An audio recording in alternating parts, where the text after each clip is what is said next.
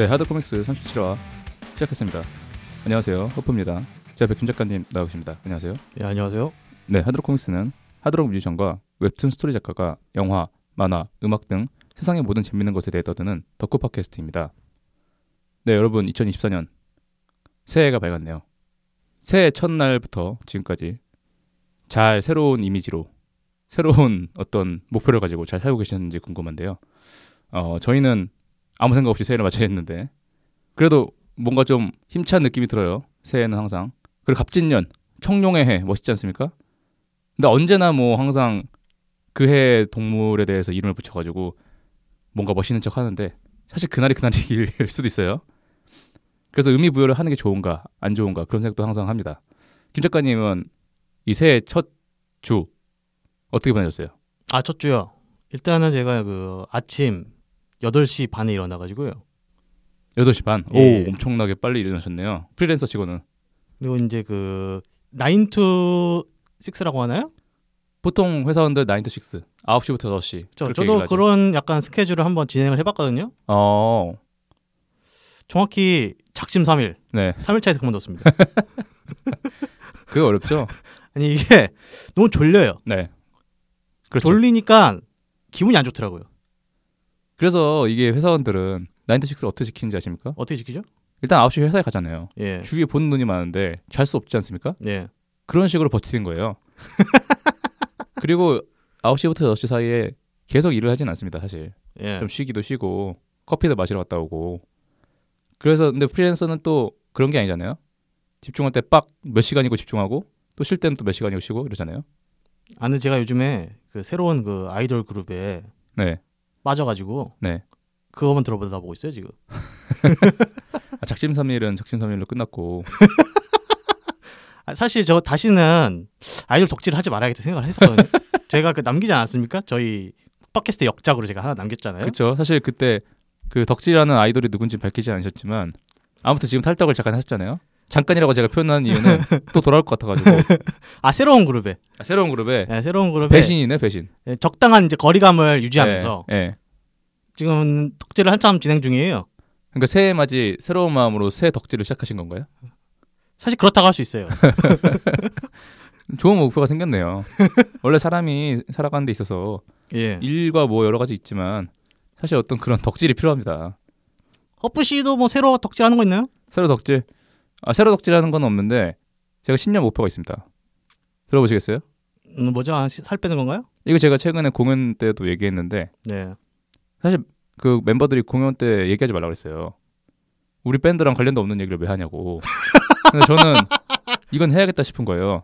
뭐죠? 근데 호응이 꽤 있었습니다. 아, 뭐죠? 바로 그 에버랜드의 푸바오를 본 게 제 목표입니다. 푸바오 되는 게 아니고 지금 거의 푸바오거든요. 그 밑에 그 다크서클과 네. 지금 그 포동포동한 그 살 거의 뭐 푸바오예요. 그건 뭐 다른 목표죠. 또 살 빼는 건 또 목표인데 그거 말고 여러분 푸바오 누군지 아시죠? 그 에버랜드의 그 팬더 둘이 와가지고 둘이 아기를 낳았잖아요. 그게 그 새끼가 푸바오인데 그 중국 소유자네 판다는 다 그렇죠. 그래가지고 뭐 태어난 후 3년이 지나면은 돌아가야 된대요. 3년인가 4년인가. 이게 4년이 되면 네. 그 성숙이 이루어져가지고 이제 그 주변에 이제 만날 다른 이성이 없잖아요. 그래서 팬더들이 많이 있는 중국으로 되돌려 간다. 약간 그런 위치거든요. 그래가지고 지금 이제 푸바오가 이번에 4살이 되는데 7월이 4살이 된다고 해요. 7월.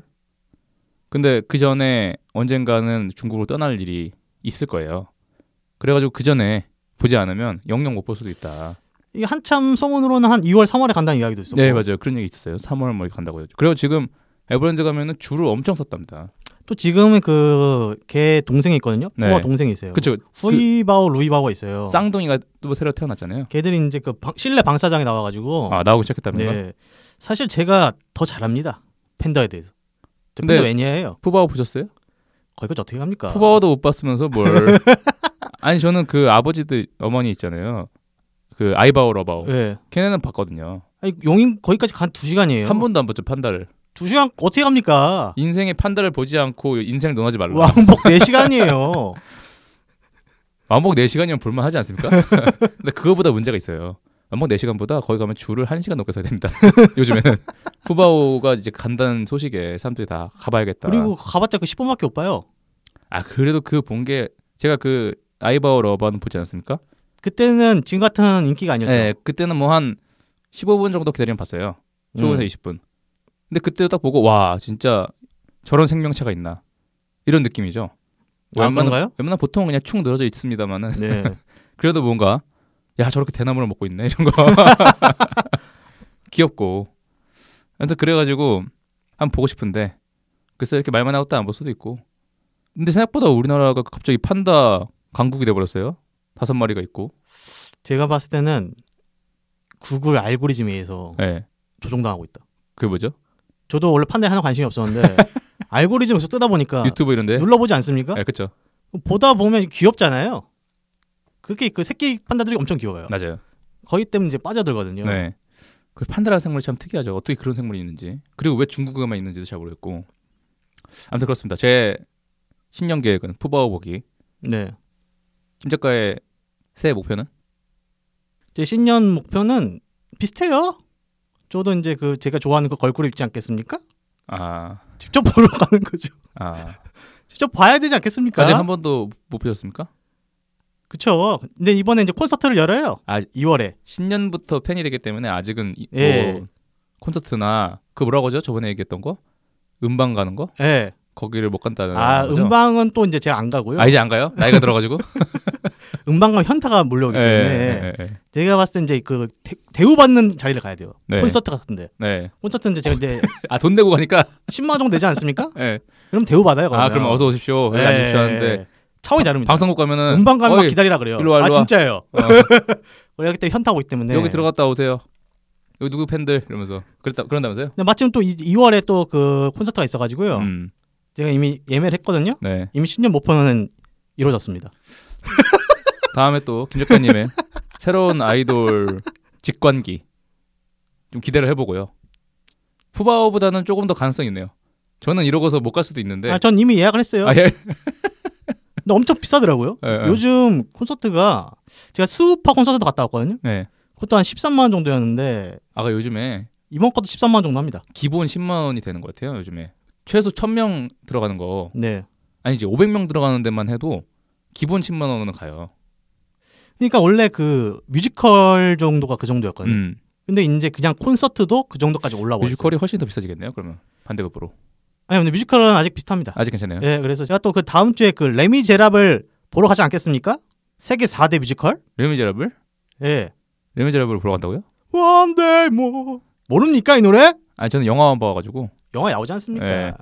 근데 돈 없다면서요?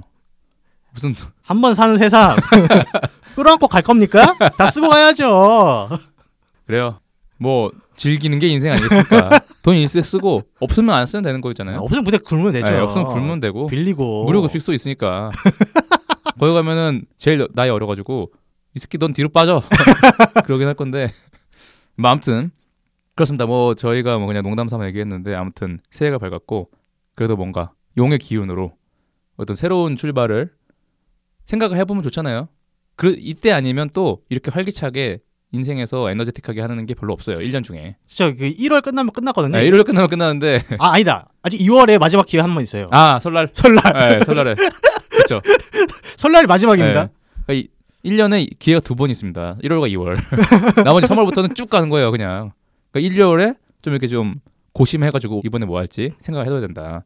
그런 의미에서 오늘 저희가 말씀드릴 거는 좀 생뚱맞긴 한데 생뚱맞다기보단 좀 진부하죠. 사실 약간 그 타이밍을 놓쳤는데 네, 타이밍 놓쳤긴 했는데 하지만 저는 약간 뒷북치지 않습니까? 네, 이 청룡의 해지 않습니까? 그래서 용에 관련된 그렇죠. 컨텐츠에 대해서 좀 얘기를 해볼까 해요.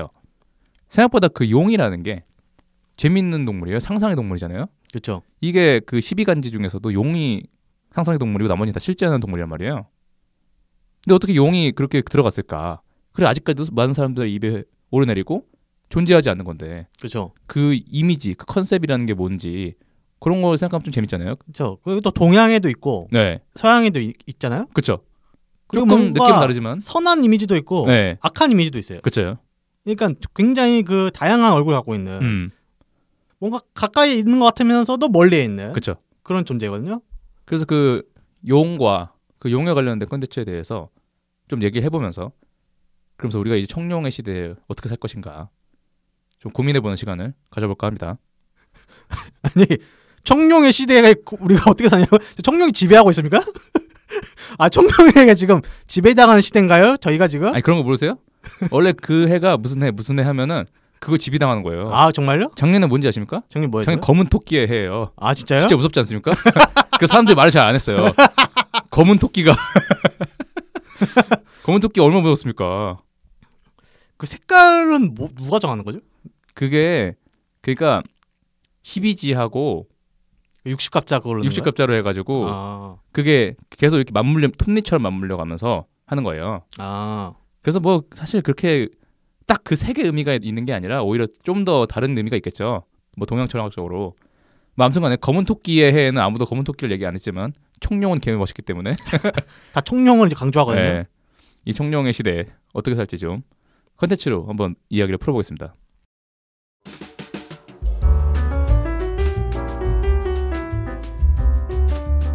네, 용에 관한 이야기 한번 해볼 건데요. 일단 저부터 좀 먼저 해보겠습니다. 저는 그 용하면 생각하는 거는 아까 김 작가님이 말씀하신 것처럼 동양용이랑 서양용이 달라요. 그렇죠. 이게 좀 이미지가 확실히 좀 확연히 구분되는 게 있습니다. 근데 용과 드래곤 이게 같은 거냐 하면 또 같은 부분이 많이 있어요.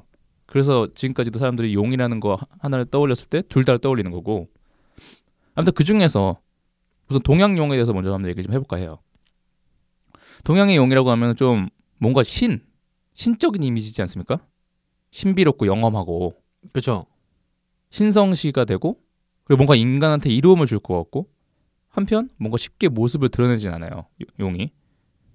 그리고 뭔가 좀 경지에 오른 범접할 수 없는 레벨 이런 느낌이 있지 않습니까? 보통 그런 얘기 하잖아요. 개천에 용 났다. 아 그렇죠. 그리고 야 너 용 됐네? 이런 얘기 많이 쓰잖아요. 아직도 쓰이는 표현입니다. 그러니까 용이라는 말이 뭔가 진짜 뭔가 그 극한의 레벨에 오른 어떤 그 신선 같은 느낌을 준단 말이에요. 그래서 뭔가 그 기복신앙적인 느낌과 더불어가지고 뭐 소원을 비는 존재 이런 느낌으로도 오기도 하고 그리고 뭔가 떠받들어야 되는 존재? 뭐 그런 느낌이 좀 강해요. 그렇죠. 그래서 약간 무속신앙이나 아니면 약간 일본도 약간 그런 거 많잖아요. 그렇죠. 토속신앙들. 그런 거에서 용이랑 관련된 것도 많이 있거든요. 맞아요. 그리고 막 뭐 예를 들면 불교 같은 경우도 약간 토속신앙하고 같이 좀 결합이 되면 거기에 무슨 부처님들이 용을 타고 내려온다든지 뭐 이런 얘기도 있어요. 그 아니면 또 그거 관련해서 목황상제가 뭐 어쩌고 저쩌고 그런데 항상 용이 등장한단 말이에요. 그래서 그런 느낌의 용인데 그래서 용 동양 용 하면 어떤 게 먼저 떠오르냐? 저 어떤 작품이 먼저 떠올랐냐면 다들 어느 정도 예상했었을 겁니다. 드래곤볼입니다. 드래곤볼. 그렇죠. 약간 드래곤볼 속의 그 용. 네. 신룡인가요? 그렇죠. 신룡. 딱 그게 우리 머릿속에 있는 약간 그 동양용의 맞아요. 이미지의 그 디폴트 값을 정해줬거든요. 거의. 사실 우리가 컨텐츠로서 접한 것 중에 가장 강렬한 우리 세대에서 그게 신룡이기 때문에 사실 드래곤볼은 뭐 많은 분들이 아시겠지만 드래곤볼 내용은 초반에는 뭐 서유기를 좀 약간 좀 패러디해가지고 이 드래곤볼이라는 걸 모으러 가야 돼 이런 얘기잖아요. 그러니까 드래곤볼이라는 게 사실 그 여의주죠. 네, 여의주인데 여의주가 이게 7개가 있어요 총. 그래서 7개를 찾으면 그 신룡이 등장을 해가지고 소원을 말해봐라 이러면서 소원을 들어주는 거예요. 근데 이게 사실 최초의 컨셉이고 나중에 갈수록 결국엔 격투 만화가 돼버리죠. 그래서 뒤로 갈수록 좀 이 신룡이라는 게 좀 존재감이 좀 약해져요. 근데 그럼에도 불구하고 이 작품을 시작하는 시점부터 등장하는 게 드래곤볼이고 작품 이름이 드래곤볼이고 그 7개를 모아서 신룡이 처음 등장했을 때 그 위압감이 엄청난 기억이 있거든요. 그래서 드래곤볼 하면은 아무래도 그 용이라는 게 좀 생각이 들어요. 근데 이 소원이라는 게 좀 재밌죠. 그 드래곤볼에서 초창기에는 소원이 1개로 한정이 돼요. 기억하십니까? 그쵸. 약간 그 1개의 소원을 뭘 빌 것인가. 이게 그 처음 드래곤볼을 모을 때 그 독자들이 되게 궁금해하게 하는. 그쵸. 그런 부분이거든요. 네. 근데 이게 1개였다가 막 시간이 지날수록 제가 정확히 기억 안 나는데 1개에서 3개가 돼요. 3개까지 소원을 빌 수 있게 돼요. 그게 뭐 아마 레벨업해서 그렇게 될 거예요. 근데 이 드래곤볼을 만든 게 누구냐, 작품 내에서 신이죠. 신님. 근데 그 신이 알고 보니까 외계인이에요. 피콜로죠? 피콜로 일파들. 아 그죠, 피콜로죠. 피콜로랑 같은 사람이죠. 근데 아무튼 걔네가 나메크 성인이라는 애들인데, 아무튼 그 나메크 성인들은 그 드래곤볼 만드는 힘이 있고, 거기는 또 드래곤볼이 엄청 커요. 맞아요. 그 나메크 성에 또 가면 걔네들의 드래곤볼이 있어요. 제 기억에는 거기 신력이 따로 있거든요. 아 맞아요. 거기 신력이 따로 있어요. 걔는 약간 이렇게 덩치가 약간 이렇게 커서 약간 우람해요. 약간 걔가 세 개를 아마 뭐 아마 그런 것 같기도 하고. 아, 저도 너무 옛날에 봐서 기억이 안 나는데 거기 용은 엄청 우락부락하고 거의 엘리게이터 이런 느낌이에요. 아무튼 재밌죠. 사실 신이 아니라 뭔가 그 뭔가 능력을 가진 어떤 그 종족이 이걸 만들어가지고 소원을 들어준다. 근데 그래가지고 이 소원이 그 만든 사람의 능력치 이상을 갈 수가 없다고 나오거든요. 근데 그래가지고 가장 많이 소원 비는 게 뭔지 아십니까? 사람 살리는 거죠. 그렇죠. 사람 살리는 거예요. 이게 격투만 하지 않습니까? 사람이 오질나게 죽어요. 근데 그럴 때마다 드래곤볼을 살리는 거예요. 나중에 막판에 가면은 누가 죽었어 이러면 괜찮아, 드래곤볼로 살리면 돼. 뭐 이러거든요. 지금도 약간 많이 쓰이는 밈이잖아요. 네 맞아요. 근데 이 만화에서는 저승에 가도 그냥 머리에 링만 달려있는 채 네, 맞아요. 그냥 잘 있거든요. 그리고 웃긴 게 거기가 저승에서 수련을 해요. 아 맞아요. 그리고 부활하면 수련한 게 그대로 와요 몸에. 사실 저승에서 계속 해설하잖아요. 네, 그러니까요. 뭐라고 싸우고 있어 하면서 해설해 주는 거예요. 야무치 같은 친구랑 천진만 같은 친구들이 해주는데. 그리고 막 초반에는 뭐 두 번 살리면 세 번째 못 살리나 뭐 이런 규칙도 있었는데, 나중에 가면 또 애들 또 다시 살리기 위해서 다르게 뭐 설정을 또 넣어요. 막 어떻게 살리면 된다, 어떻게 하면 된다. 그리고 이게 드래곤볼이 아직까지도 진행이 되고 있지 않습니까? 최근까지도 무슨 애니메이션이 나오고 있죠? 그러니까 그 드래곤볼 슈퍼라고 해가지고 한번 이렇게 부활시켰다가, 근데 이게 평은 되게 안 좋았어요. 근데 그 흥행은 했거든요, 엄청나게. 그러다 보니까 이걸 또 후속작을 지금 발표가 됐어요. 나온다고. 그렇게 계속 가면서 여러 가지 설정이 계속 바뀌고 있는데, 그럼에도 확실한 거는 드래곤볼은 아직 나온다. 그 드래곤볼이라는 거는 작품 이름이 드래곤볼이니까 어쩔 수가 없습니다. 그래서 나중에 가면 좀 죽은 사람 살리는 치트키처럼 사용돼가지고 좀 긴장이나 매력이 좀 떨어지는 느낌이 살짝 있어요. 근데 뭐 그래도 이 작품의 시작점이 있으면서 지금까지 이어져 오는 아이템이라는 점에서 좀 이 드래곤볼 찾아 나선다, 이런 거에서 시작되는 특유의 어떤 모험 활극적인 요소와 그 위급할 때 결정적인 한 방, 아 다시 살릴 수 있어, 이런 매력이 있는 거죠, 이 드래곤볼이란 거는. 그래서 옛날에 저도 기억나는 거는 이 드래곤볼을 내가 모으면 무슨 소원을 빌까 그런 생각했거든요. 아 그래서 뭘 빌실 거죠? 그러니까 요즘에도 가끔 생각해요. 내가 진짜 소원을 빌 수 있다고 하면. 네. 근데 요즘에는 나이가 들어가지고 돈, 뭐 건강, 뭐 어떤 능력. 내 능력이라는 게 뭐 그런 거 있잖아요. 뭐 어떤 지식을 다 습득하고 싶다. 그래야 돈을 잘 벌 수 있으니까. 이런 생각으로 자꾸 아저씨가 되는데, 사실 프리전 불로불사를 네. 그 소원을 빌라고 드래곤볼 모으는 거예요. 아 맞아요. 불로불사. 근데 불로불사는 좀 싫지 않습니까? 100년이고 200년이고 살고 싶진 않은데 돈 좀 많으면 좋겠는데. 근데 어릴 때는 무슨 생각했더라? 어릴 때는 막 그런 생각도 했던 것 같아요. 뭐 어느 날에 왕이 되고 싶다. 아니면 뭐 어떤 그 예를 들면 파워레인저처럼 그런 번식 능력 뭐 이런 생각도 하기도 하고. 김 작가님 무슨 생각하셨어요? 저요? 아 저는 어린 시절 엄청나게 똑똑한 소년이었기 때문에 네. 이런 건 세상 존재할 수 없다. 그렇기 때문에 저는 생각 안 했습니다. 그때부터 재수가 없었군요. 저는 그리고 똑똑한 소년이기 때문에 소원을 100개로 늘려달라 이런 식으로. 저도 그런 생각했는데, 이런 못된 먹은 생각을 했죠. 저도 그 생각했죠. 그것도 있잖아요. 알라딘, 지니. 저도 지니 생각하면 처음 소원이 뭐야? 나 무제한 소원 들어줘. 뭐 이런 거 있잖아요. 하지만 그러다가 알라딘 마지막에 자파가 자기도 지니가 돼버리죠. 기억나세요? 자파가 지니 돼요? 아니 자파가 너와 같은 힘을 원한다. 소원을 빌잖아요. 지니가 알겠어. 그래가지고 자파를 나처럼 만들어줄게. 만들어줬는데 걔도 램프에 들어가버려요. 아, 나처럼 그래요? 똑같이 만들어지니까. 오, 다시 보세요. 아, 저 애니도 봤는데? 네, 애니가 마지막에 자파가 빨간색 지니가 돼가지고 와 드디어 그래요? 힘이 생겼다 이랬는데 램프에 쏙 들어가버려요. 아, 그랬던 것 같아요. 약간 네. 그 좌파가 엄청 커져가지고 네. 공격하는 그 이미지는 있거든요. 네. 그러니까 너무 그렇게 욕심을 내면 안 된다. 아시겠습니까? 소음 100개? 소음 100개를 너무 치트키잖아요. 근데 아직도 여기 생각나는 게 드래곤볼 항상 그 사람 목숨을 구해주는 거. 이 사람 다 살려줘. 보통 그렇게 소원을 비는데 이 드래곤볼 맨 처음 모았을 때 빈 소원이 뭔지 아십니까? 그게 그 이상한 그 파란색 강시 같은 사람이 있거든요. 피라우인가? 예, 맞아요, 맞아요. 피라우. 조그만 해가지고. 예. 그 악당이잖아요, 피라우. 예. 걔는 왜 모으려고 했냐면 예. 키 커지고 싶어서. 맞아요. 그러니까 드래곤볼이 그때까지만 해도 개그만 하여가지고. 그리고 이 작가가 원래 닥터 슬럼프를 하지 않았습니까? 예. 원래 개그만에 좀 그런 천재적인 재능이 있거든요. 근데 그 피라우라는 그 꼬마 악당이 드래곤을 모아서 난 키 커지게 하고 싶다. 그러니까 아저씨인데 예. 조그매요. 예. 그런데 그 피라우 일당과 막 대치하는 와중에 어떻게 모았어요. 그 실력이 쫙 나왔어요. 근데 그 순간 우리 편에 한 놈이 갑자기 소원을 빌어요. 근데 진짜 말도 안 되는 소원을 빌거든요. 제가 아직도 기억이 나요, 그게. 진짜 미친놈 아닌가 싶은. 그 오룡이라는 애가 있어요. 오룡. 그 돼지 있어요. 돼지 새끼가 뭐라고 소원이냐면 여자의 팬티를 주세요 이래요. 그러니까 실룡이 알았다 하더니 싹 사라지더니 팍 사라지면서 나풀나풀 뭐가 내려와요. 그래서 오룡 얼굴 위로 떨어져요. 네.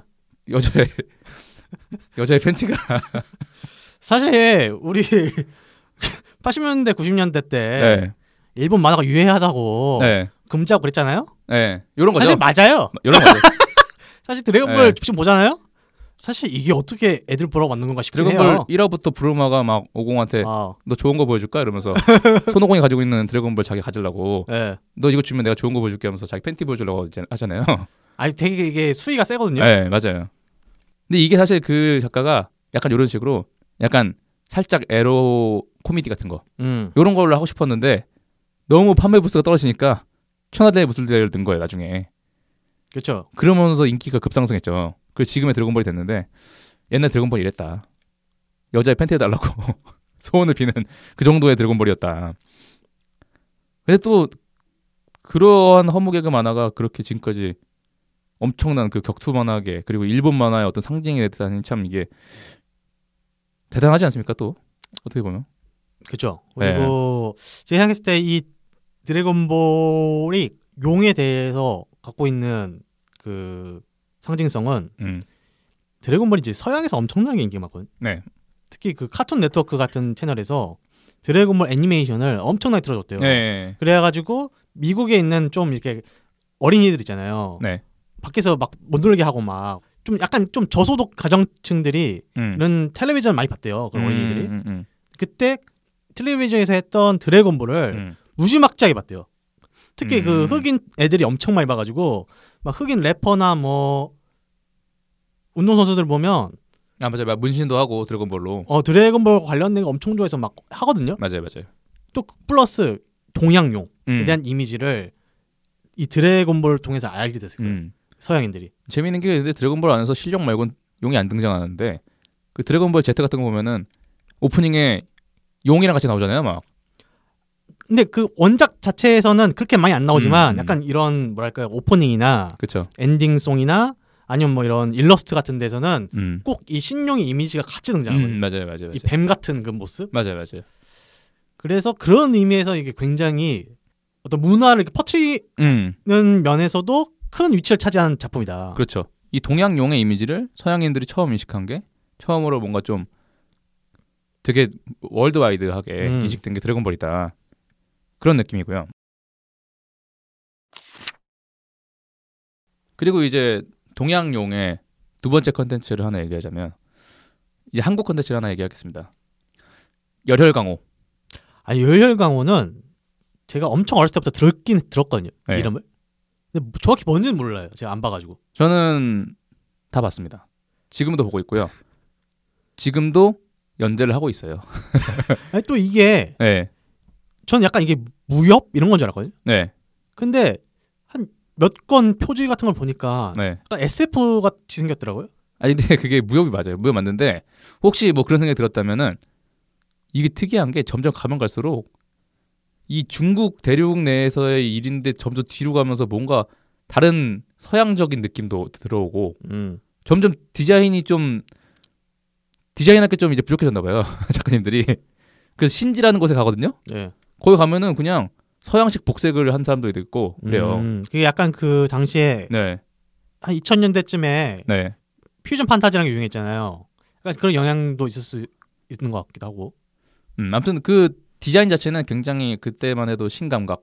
무협하면은 옛날에 무조건 그 골룡의 도포 이런 거 아니면은 그냥 딱 그 중국인들의 어떤 복색 있잖아요. 네. 그런 느낌으로 갔다면 열혈강호는 아무래도 좀 더 디자인적으로 더 화려했죠.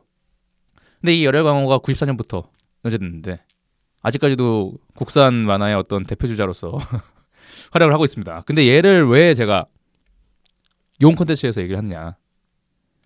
여기 주인공이 한비광이거든요. 한비광. 네. 이 한비광이라는 캐릭터가 뭐냐면 사파 캐릭터예요. 사파. 사파요? 네. 정파 사파라는 말이 있지 않습니까? 무림에는. 네. 무협 만화에는 그런 게 있는데 정파에는 뭐 진짜 그 위에서부터 내려오는 그 정통성. 네. 그런 거에 따른 뭐 명문 자제들. 그리고 사파는 그런 거랑 떨어져 나온 뭐 좀 이단들. 사파는 사악한 건가요? 그 사파는 보통 사악한 느낌으로 표현되지만 사실 알고 보면 아닐 수도 있고 막. 아. 그건 이제 그 작품에 따라 달라요. 그래서 보통 마교 이런 거 나오잖아요. 마교. 사파로 해가지고. 근데 아무튼 한비강은 이 사파 쪽인데 사파에 엄청나게 유명한 천마신군이라는 그 절대 고수가 있습니다. 그 고수의 제자 중에 한 명이에요. 근데 다른 제자들은 다 대단한 사람들인데 한비강이 별로 별 볼일 없는 애예요. 그래서 사람들이 쟤를 왜 제자를 받았어요? 알고 보니까 막 점점 뭔가 드러나고 그런 거죠. 아 센가요? 그러니까 딱 보면 그냥 덜 떨어지고 개그 캐릭터고 사고뭉치에다가 여색을 밝히고 그러는데 경공이 엄청 뛰어나. 쟤는 뭐 무술도 안 배웠는데 경공이 뛰어나? 알고 보니까 막 뭐 원래 몸이 엄청 좋고 뭐 이런 거 있잖아요. 그리고 여러 가지 기연을 만나서 강해지고 그 중에 하나의 소재로서 한비광에 쓰는 무기가 있습니다. 네. 그게 바로 활용도라고 해요. 활용도. 활용. 그러니까 불을 뿜는 용의 도. 그러니까 칼. 그래서 제가 이걸 용 콘텐츠로 넣었는데 이 활용도라는 게 거기 그 작품성의 무림 8대 기보 중 하나예요. 무림에 8개의 무기가 있습니다. 그거 하나라도 가지면 무림을 제패할 수 있다. 근데 그 중에 최고. 그거를 한비강이 갖고 있거든요. 아, 처음부터 갖고 있는 거예요? 이게 잘 기억이 안 나는데 그 천마신군이 주나? 뭐 그럴 거예요. 네. 근데 재밌는 점은 활용도는 주인을 가립니다. 의지가 있어요? 이 8대기보라는 8개의 무기가 다 의지가 있어요. 자의지가. 아. 자의식이. 근데 그중에 활용도가 제일 성깔 더럽고 제일 센 애인 거예요. 그래서 그냥 칼 잡고 있으면 이 사람을 내가 주인으로 인정하지 않으면 그 사람 불로 태워버려요. 칼에서 불이 나와요 막. 근데 한비광은 좀 주인공 버프를 받아서 그런지 그냥 들어버려요. 네. 그러니까 약간 그 토르의 묠리르 같은 거죠. 아 생각해보니까 이런 거에 어떤 원조격이 묠리르 같은 거구나. 아, 그렇죠. 원조가 그런 거죠. 엑스칼리버. 네, 엑스칼리버. 근데 딱 한비광이 잡으면 그 칼의 생각을 읽을 수 있어요. 서로 대화를 할 수 있어요. 마음속으로. 그런데 한비광 엄청 건방지네거든요. 네. 근데 활용도가 너 따위가 나를 뭐 어쩌고 이러는데 한비광 가만히 있어 이러면서. 아니 그 얼굴이 나오나? 그 용의 얼굴이 나와요? 용의 얼굴이 나오기도 하고 아니면 그 칼이 용처럼 생겼거든요. 아 용처럼 생겼어요? 칼이 용 칼의 옆쪽 단면을 보면은 용의 옆모습이에요. 아 용의 옆모습 그려져 있어요. 그래서 막 가만히 있어 어쩌고저쩌고 하면서 막 티격태격하면서 결국에 잡아 눌러요. 네. 그래서 날 이렇게 대하는 사람 처음이야 이런 느낌이죠. 아 공략 성공했군요. 네. 그래서 점점 막 대화를 하고 처음에는 진짜 단순한 기술밖에 못 쓰는데 가면 갈수록 이 진정한 힘을 점점 이끌어내는 거예요. 그 한비광이 따로 무공도 배우고 세지면서 그러니까 이런 얘기를 하면 약간 좀 그런 거랑 비슷하죠. 그 뭐 블리치의 참백도. 아 그렇죠. 넌 진정한 나를 몰라 이런 거 있잖아요. 참백도 하면 그 주인공 참백도에는 네. 그 머리 이렇게 긴 아저씨 들어가 있잖아요. 네 맞아. 근데 뭐 그 아저씨가 만월인가 뭐 그렇고 뭐 사실 뭐 이치고의 또 다른 분신이고 어쩌고 나오잖아요. 뒤로 갈수록. 네. 그리고 만해 막 이런 거 있고. 네. 그런 거인 한편 또 나루토 같은 것도 보면 인주력, 구미호가 내 몸에 있잖아요. 네. 그래서 급할 땐 구미호 힘이 나와가지고 싸우잖아요. 네. 그런 거랑 비슷한 거죠. 근데 항상 이런 배틀물에는 이런 게 하나 있어줘야 된다.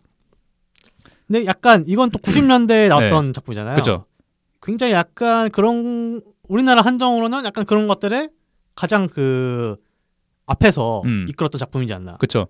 그리고 아까 말했던 블리치나 나루토 같은 것보다 더 먼저 나온 작품이기도 하고. 네. 그래서 그런 점이 좀 신선했고. 그리고 또 하필 그걸 그런 이미지를 받은 것이 용이다. 이게 좀 신선하거든요. 그러니까 동양의 용은 아까 말한 것처럼 신적인 존재, 불가침의 영역, 어떤 우월한 존재. 근데 그게 내 칼에 지금 깃들어 있어. 그것만으로 지금 엄청난 힘을 발휘할 수 있다는 느낌이 들잖아요. 근데 이 무협지들이 보통 용의 기운 이런 걸 많이 쓰거든요. 그 가장 유명한 사조영웅전, 김영 선생님의 사조영웅전에서도 그 유명한 항룡 18장이 나옵니다. 그게 그 주인공 곽정이 쓰는 엄청난 무술이에요. 엄청난 네. 그 뭐라고 해야 되나? 기공이거든요. 기공파. 근데 그게 제일 센데 항룡 18장. 그러니까 용을 상대할 때 쓰는 18장이다. 그런 식으로 용에 대한 어떤 그 절대적인 느낌. 근데 거기에 도전하는 어떤 그 힘 이런 걸 자꾸 보여주거든요. 그래서 그런 것 중에 하나로서 이 어떤 용을 상징하는 작품이 될 수 있다. 이런 생각이 들었어요. 근데 열혈강호를 한 번도 안 보셨다고요? 네. 열혈강호를 안 보고 어떻게 만화를 합니까? 우리 한국 만화의 살아있는 전설을 아직도 안 끝났어요. 아직도 안 끝났다고요? 근데 재밌는 거 뭔지 아십니까? 재밌다고 하기 좀 그렇고 이 옛날 출판 만화 업계의 사정을 좀 알 수 있는 대목이 있어요.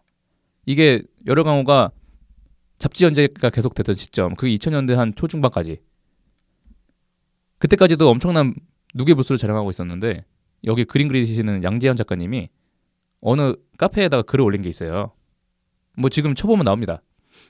거기 보면은 그 당시 출판 만화가들이 받는 원고료와 이런 거가 좀 되게 적나라하게 드러나 있거든요. 근데 되게 적어요. 그리고 우리나라의 간판 만화 제일 많이 그 당시까지 많이 팔리던 열혈강호가 요 정도 대우를 받는다는 걸 보고 사람들이 엄청 경악을 금치 못했거든요. 근데 지금 이제 이북으로 넘어오지 않습니까? 네. 이제 그 디지털 시대잖아요. 네. 그러고 나서 지금 판도가 바뀌었습니다. 열혈강호가 한국 만화 중에 돈을 제일 많이 벌어요. 아, 지금도 잘 나가요? 네. 열혈강호가 이북으로 돌아가면서 아저씨들이 보지 않습니까? 보통? 네. 다 팬이 아저씨들인데 돈 있잖아요. 네. 그걸 편하게 볼 수 있잖아요. 웹툰 보듯이. 네. 핸드폰에서 다 결제를 하는 거예요. 완전 상향이 급변한 거죠. 그래서 돈방석에 앉았다 작가들이. 그런 얘기가 있어요. 그래요? 잘 됐네요. 그래서 김 작가님도 출판만화계가 아니니까 이제 희망이 있다. 아, 저요? 네. 그런 얘기를 잠깐. 저의 희망은 네. 걸그룹 만나는 것밖에 없어요. 이 업계는 네. 글러먹었습니까? 글러먹었습니다. 열혈강호 정도는 돼야 돈 번다.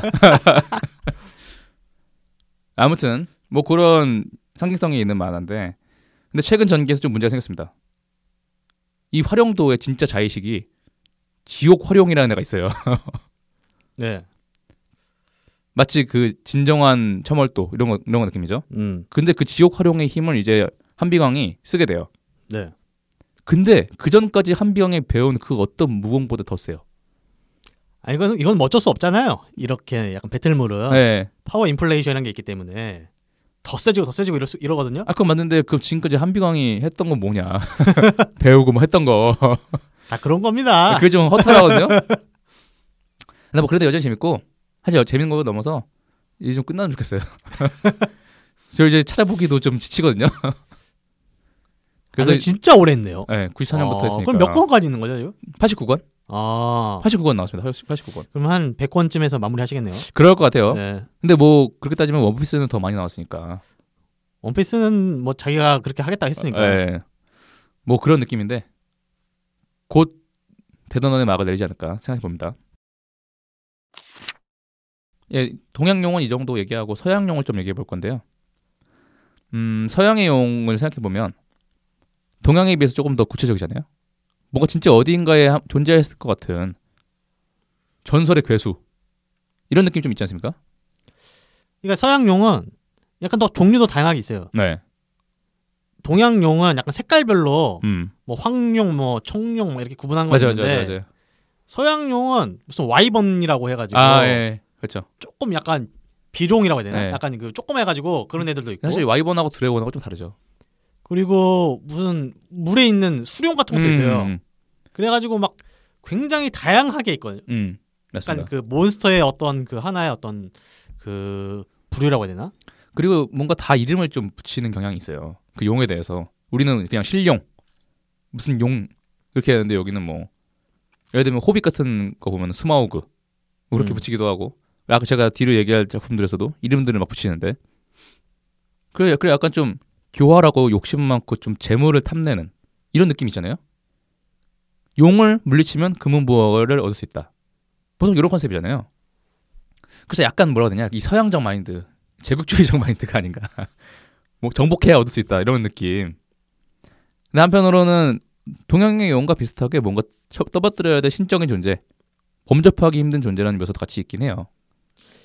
그러니까 약간 그 용이 나오는 컨텐츠들을 보잖아요. 서양에서 나오는 거 보면 그러면 악신도 용이고 선한 신도 용이에요. 맞아요. 용이 신적으로 나오는 게 또 많아요. 맞아요. 근데 동양 용이랑 다른 거는 뭔가 인간이랑 조금 더 이렇게 점점이 많습니다. 그리고 뭔가 서로 싸워야 되기도 하고 같은 편이 되기도 하고 뭐 그런 존재로 인식이 됩니다. 그래서 처음으로 말씀드릴 거는 바로 스카이림, 엘더 스크롤 스카이림입니다. 이 작품은 게임인데 아직까지도 좀 아쉬운 조회수를 기록하고 있는 우리 26화 베데스다 이야기에서 제가 언급을 했었거든요. 아 혹시 안 드시는 분들은 들어주시기 바랍니다. 그때 한참 털으셨잖아요. 맞아요. 한참 털었는데 잘 안 들어가지고 좀 슬픈데요. 거기서 마저 못한 이야기가 있으신가요? 네. 아 왜냐면 거기서 용에 대해서는 그렇게 많이 얘기를 안 했어요. 거기서 뭐죠?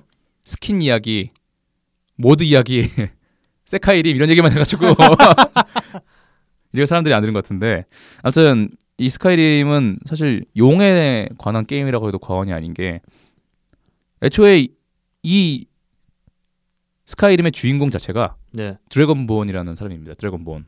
아니, 드래곤본이에요? 네. 주인공이? 정확히는 이름은 없고 근데 이 사람이 드래곤본이에요. 드래곤본은 약간 얼굴이 용같이 생기지 않나요? 용의 특성이라고 해나? 비닐이 달려있고 나갔구나. 아 근데 그거는 이제 또 다른 종족이 있습니다. 도마뱀처럼 생긴 종족이 있어요. 아 또 따로 있어요? 스카이림에. 네. 아 종족 이름이 갑자기 기억나는데 아무튼 그 종족은 그냥 도마뱀 종족이고 드래곤본은 어떤 용의 힘을 갖고 태어난 그런 존재인 거예요.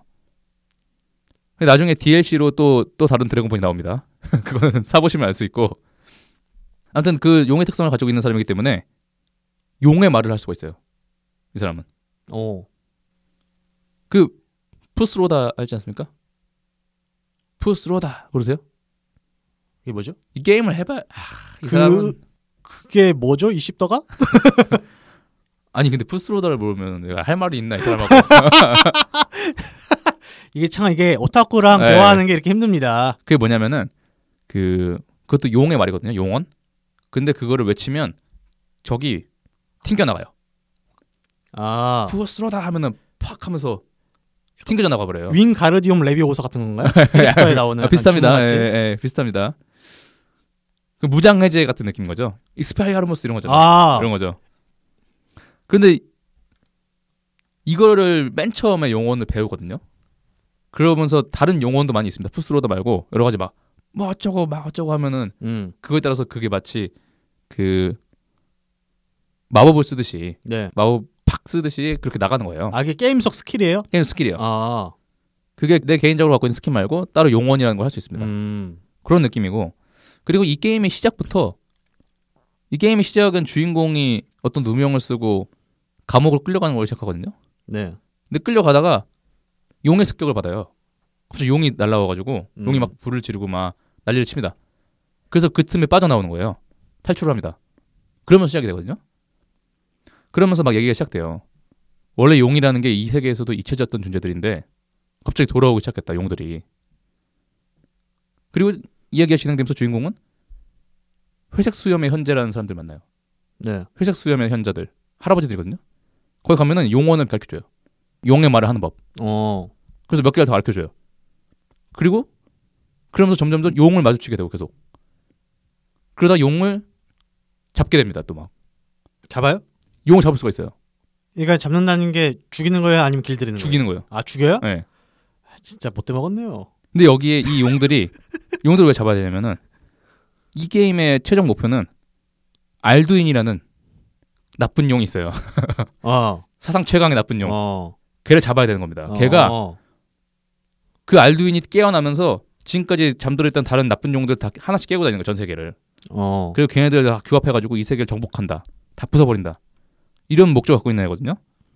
그래가지고 걔를 잡아야 되는 목표인데, 또 재밌는 점, 이 알두인을 잡아야 돼. 그리고 너가 이 용의 말을 할 수 있는 걸 알려줄게, 예고했던 그 회색의 현자.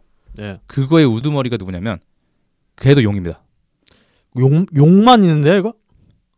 그러니까 이 가장 큰 세력, 이 우리 쪽 좋은 세력의 네, 우두머리도 용이고 가장 나쁜 쪽의 세력 우두머리도 용인 거예요. 이거 거의 뭐 주라기 월드컵 수준 아닌가요? 주라기 월드컵도 다 용이거든요. 이것도 다 용만 나오는데요? 아니, 용만 나오는 건 아니고 그 안에 여러 가지가 있습니다. 뭐 제국군과 스톰클로 군대 간의 싸움, 그거 말고도 또 여러 가지 뭐 또 있는데 오타쿠가 좀 튀어나오려고 하는데 그건 해보시면 알고요. 아무튼 재밌는 거, 이 착한 용, 이 착한 용 대빵이 파서낙스라는 사람이거든요. 네. 목소리가 아주 좋아요. 막 어서 오게 이러면서 막 근데 그 사람이 알두인을 잡아야 되네 이러면서 용이 용을 잡으라고 하는 거잖아요. 그거 좀 특이하죠? 그리고 이 파서낙스가 용언을 하나 알려주는데 드래곤 척살이라는 걸 알려줘요. 척살이요? 네. 이거를 쓰면은 용이 날아다니다가 이 맞잖아요, 이거에. 네. 그럼 갑자기 몸이 그냥 마비가 되고 떨어져 버려요. 아, 그러면 그리고 몇 분간 마비가 됩니다. 용은 이제 쉽게 잡을 수 있게 되는 거 아닌가요? 근데 이게 몇 분밖에 못 잡아두고 네, 쿨타임이 있어요. 그래서 그 딱 마비시켰을 때 잡아야 돼요. 근데 그때부터 이제 좀 용작지가 좀 수월해지긴 하죠. 근데 이게 신기하지 않습니까? 용이 용을 잡는 걸 알려주는 게. 그러니까 아까 제가 앞에 말씀드렸던 듯이 선한 용과 악한 용의 그쵸, 그 대립 같은 게 있어요. 그쵸. 근데 이 엘더 스크롤이라는 그 판타지 세계관이 진짜 선과 악이 완전 혼동되고 되게 막 끝없이 뒤섞인 형태거든요. 이게 전작에 내가 플레이했던 주인공이 그 다음 편에 갔더니 무슨 악마가 돼 있고 그래요. 아, 사실 또 이제 서양 RPG가 네, 좋아하는 게 네, 타락이거든요. 타락? 그쵸, 그쵸. 타락. 정말 끝없이 타락시켜요. 네, 맞아요, 맞아요, 맞아요. 워크래프트라든지 네, 그거 보면 맨날 타락하잖아요. 맞아요, 맞아요. 근데 그런 의미에서 이 착한 용과 나쁜 용의 대립, 이것도 굉장히 흥미로운 요소로 할 수 있죠. 그죠, 약간 동양 용에는 없는 요소. 그리고 용들 디자인이 꽤 간지가 나거든요. 용들을 보면은 와, 이거 내가 진짜 판타지 게임 하고 있구나, 이런 느낌 들어요. 그래도 와, 약간 이 용을 내가 죽였다니, 이런 느낌. 그래요?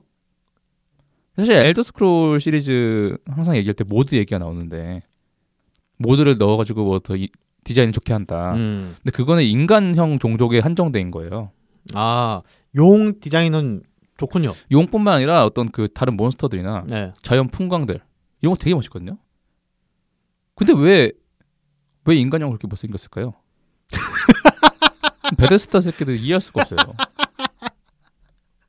왜 이렇게 못생기게 만들어가지고? 아, 왜냐면 네, 어차피 다 자기 마음대로 바꿀 거잖아요. 아, 근데 모드를 쓰기 전에 지들이 제대로 된 디자인 줘야지.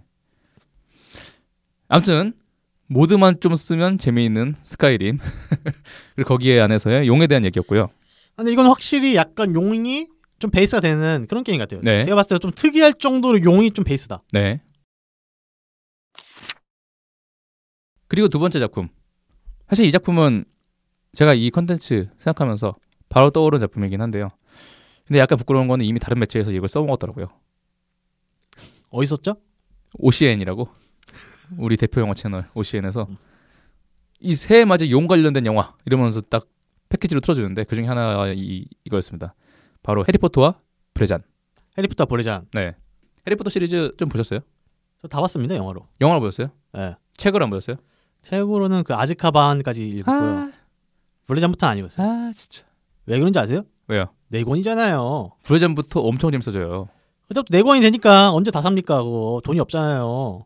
아, 문제가 뭐냐면 브레잔부터 4권, 5권 이렇게 되잖아요. 네. 영화는 그냥 그대로 러닝 타임이 2시간, 3시간 하잖아요. 아, 맞아요. 너무 많은 부분이 잘려요. 그래서 조금 평이 브레잔부터 조금 애매해지죠. 평이 좀 애매해지긴 해요. 아, 그래도 네, 소설을 안 읽은 사람이 보면 이해가 안 되는 부분은 없어요. 그냥 다 이해는 돼요. 그래가지고 이 해리포터 덕후들은 두 파로 나뉩니다. 소설파와 영어파. 소설파는 너희는 진정한 해리포터를 보지 않았어. 그리고 영어파는 미친놈들 이러면서 이 영화가 얼마나 잘 만들어져 있는데 소설 안 읽어! 꺼져! 이렇게 되는 거죠. 그런 건데 이 해리포터 시리즈가 너무 유명하니까 설명이 필요할까 싶지만 또 오늘 얘기하는 거에 맞춰서 살짝 얘기하면은 결국엔 이 해리포터라는 게 인간들 사이에 사실 마법사 세계가 있고 인간들 중에 사실 마법사가 있고 걔네가 이 어딘가에 살고 있는 거예요. 네. 현실 세계 어딘가. 이 세계가 아니라 같이 땅을 짓고 있어요. 근데 누군가 마법사야. 걔들만 갈 수 있는 구역이 있어. 이런 느낌이잖아요. 근데 거기에 내가 마법사인 줄 몰랐던 해리포터가 그 마법사에게 들어가면서 벌어진 일이잖아요. 네. 사실 이것도 약간 어찌 보면 무협지 같은 거예요. 몰랐는데 내가 절정고수? 이런 거잖아요. 몰랐는데 내가 그렇게 유명한 마법사? 그런 거예요. 맞아요. 볼드모트를 죽인? 이러면서. 그래서 전 세계 그렇게 히트를 칠 수 있는 거죠. 네, 맞아요. 어느 맞아요. 문화권이나 네. 그 받아들일 수 있는 코드이기 때문에. 그렇죠. 근데 아무튼 이 소설과 영화는 총 7편으로 구성되어 있는데 각 편마다 이름이 다르죠. 뭐 마법사의 돌, 비밀의 방, 아즈카반의 죄수 뭐 이렇게 다른데 저는 사실 이 4편 불의 잔을 되게 좋아하는 게 본격적으로 이 시리즈의 어떤 진중함을 더해주는 시리즈거든요. 4편부터 분위기가 확 바뀌어요. 맞아요. 이게 1, 2, 3편은 약간 유소년과 청소년 사이예요. 굳이 말하면 한 8살과 13살 사이? 초등학교 사이. 초등학생이에요. 초등학생 같은 느낌이고 이때까지만 해도 약간 아동 문학이거든요. 아, 맞아요. 근데 이제 불의 잔부터 확 바뀌어가지고 그냥 판타지 소설 같이 돼요. 네, 중고딩으로 가죠. 약간 무거운 요소가 나와요. 여기서부터 네, 이제 막 네. 죽음에 대한 것도 나오고. 맞아요. 주인물이 죽잖아요. 네. 스포인가요? 근데 사실 이 작품이 스포일 그죠. 그런데 그래도 스포라고 생각하고 얘기하지 마시고요. 아무튼 그런 거부터 시작해가지고 막 피가 나오고 막 누구 막 팔이 잘리고 막 난리 나요. 그리고 여기서 4원부터 또 로맨스도 나와요. 아 맞아요. 로맨스. 초챙. 그리고 1, 2, 3편은 그런 거 없거든요. 4편부터 애정과 질투. 막 서로 중상모략. 사실 1, 2, 3편까지 해리포터가 진짜 영웅이었는데 4편부터는 저 새끼 뭐 꼼수 썼다. 사실 영웅 아니다더라. 이런 것도 나오고. 아 그래요? 그리고 5편 가서는 학교 폭력. 그리고 그 교장 선생님이 내려오는데 그 사람 좀 고압적인 인간이어가지고 학생들을 막 고문하고 이런 거 나오거든요. 그래가지고 4편 이후로는 좀 성인향이 돼가요. 점점. 근데 5, 6, 7편은 그래서 이야기가 너무 암울해져요. 점점. 맞아요. 그래서 저는 4편이 가장 좀 밸런스가 맞다고 생각하거든요. 4편은 또 그 무슨 대회 같은 거잖아요. 네. 트리저드 대회라고. 그 다른 학교에서 와가지고. 네. 맞아요. 영화를 보면 그 장면 정말 명장면이거든요. 그 다양한 그 마법 학교에서 와가지고 아, 자기들을 막 맞아. 그 소개하는 이상한 퍼포먼스 하잖아요. 덤스트랭 하고 오면 걔네가 갑자기 군인 같은 애들이 와가지고 미친 지랄하고 뭐 여자 마법사들도 와가지고 모바통 하면 위에서 막 내려와가지고 아, 나 그 장면 저 되게 진짜 좋아해요. 아, 맞아. 그 장면 진짜 맞습니다. 아무튼 이 트리저드 컵이라는 거를 하는 건데 거기서 왜 용에 대한 얘기를 하냐 이 중에 두 번째 경기가 바로 용에 관한 경기거든요. 거기에 챔피언이 4명이거든요. 호그와트, 보바통, 덤스트랭 해서 3명인데 모종의 이유로 해리포터까지 들어와서 4명이 되는 거예요. 맞아요. 그래서 챔피언 4명이 용을 각각 상대해야 돼요. 근데 용을 이렇게 피해서 용이 갖고 있는 황금알을 갖고 오면 승리, 그러면 통과인 거예요. 네. 근데 재밌는 점은 이 4명의 챔피언이 상대하는 용이 각각 캐릭터가 달라요. 다 이름들이 있어요.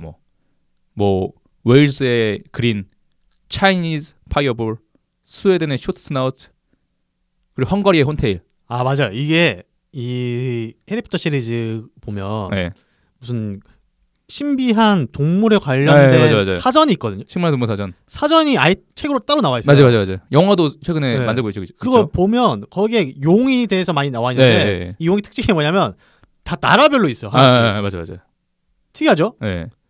근데 당시에는 아직 우리 케이팝이 위상이 떨치지 못해가지고 꼬리 하나 없고 중국만 있어요. 네.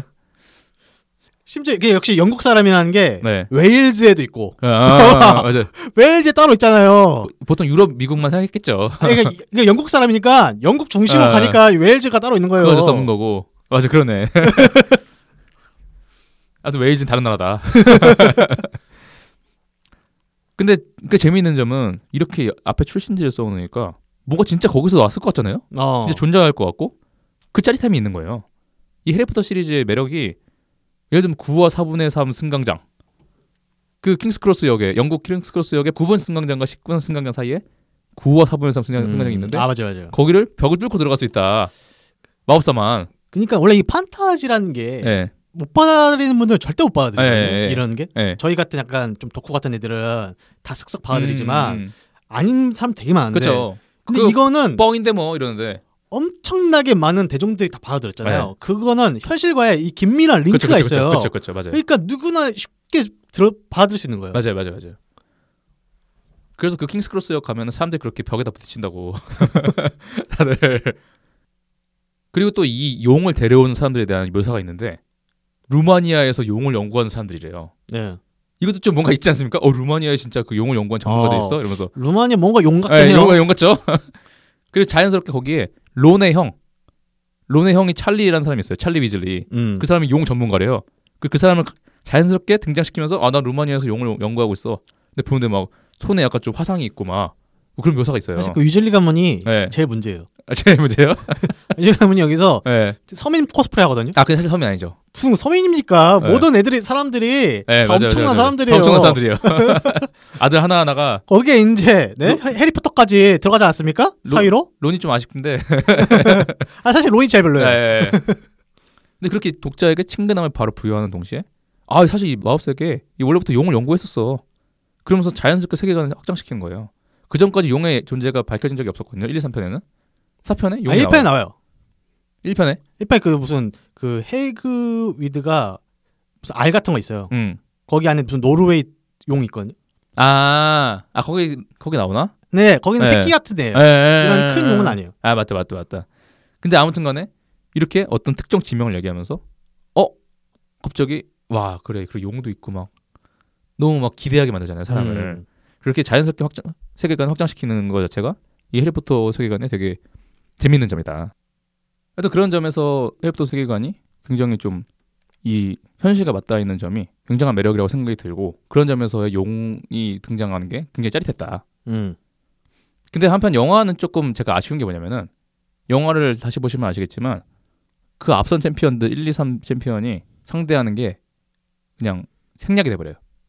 점프컷으로 그 챔피언 대기석에서 이제 시작합니다. 그래서 막 더 떨려요. 그래서 해리문드가 해리 잘해야 돼 이러거든요.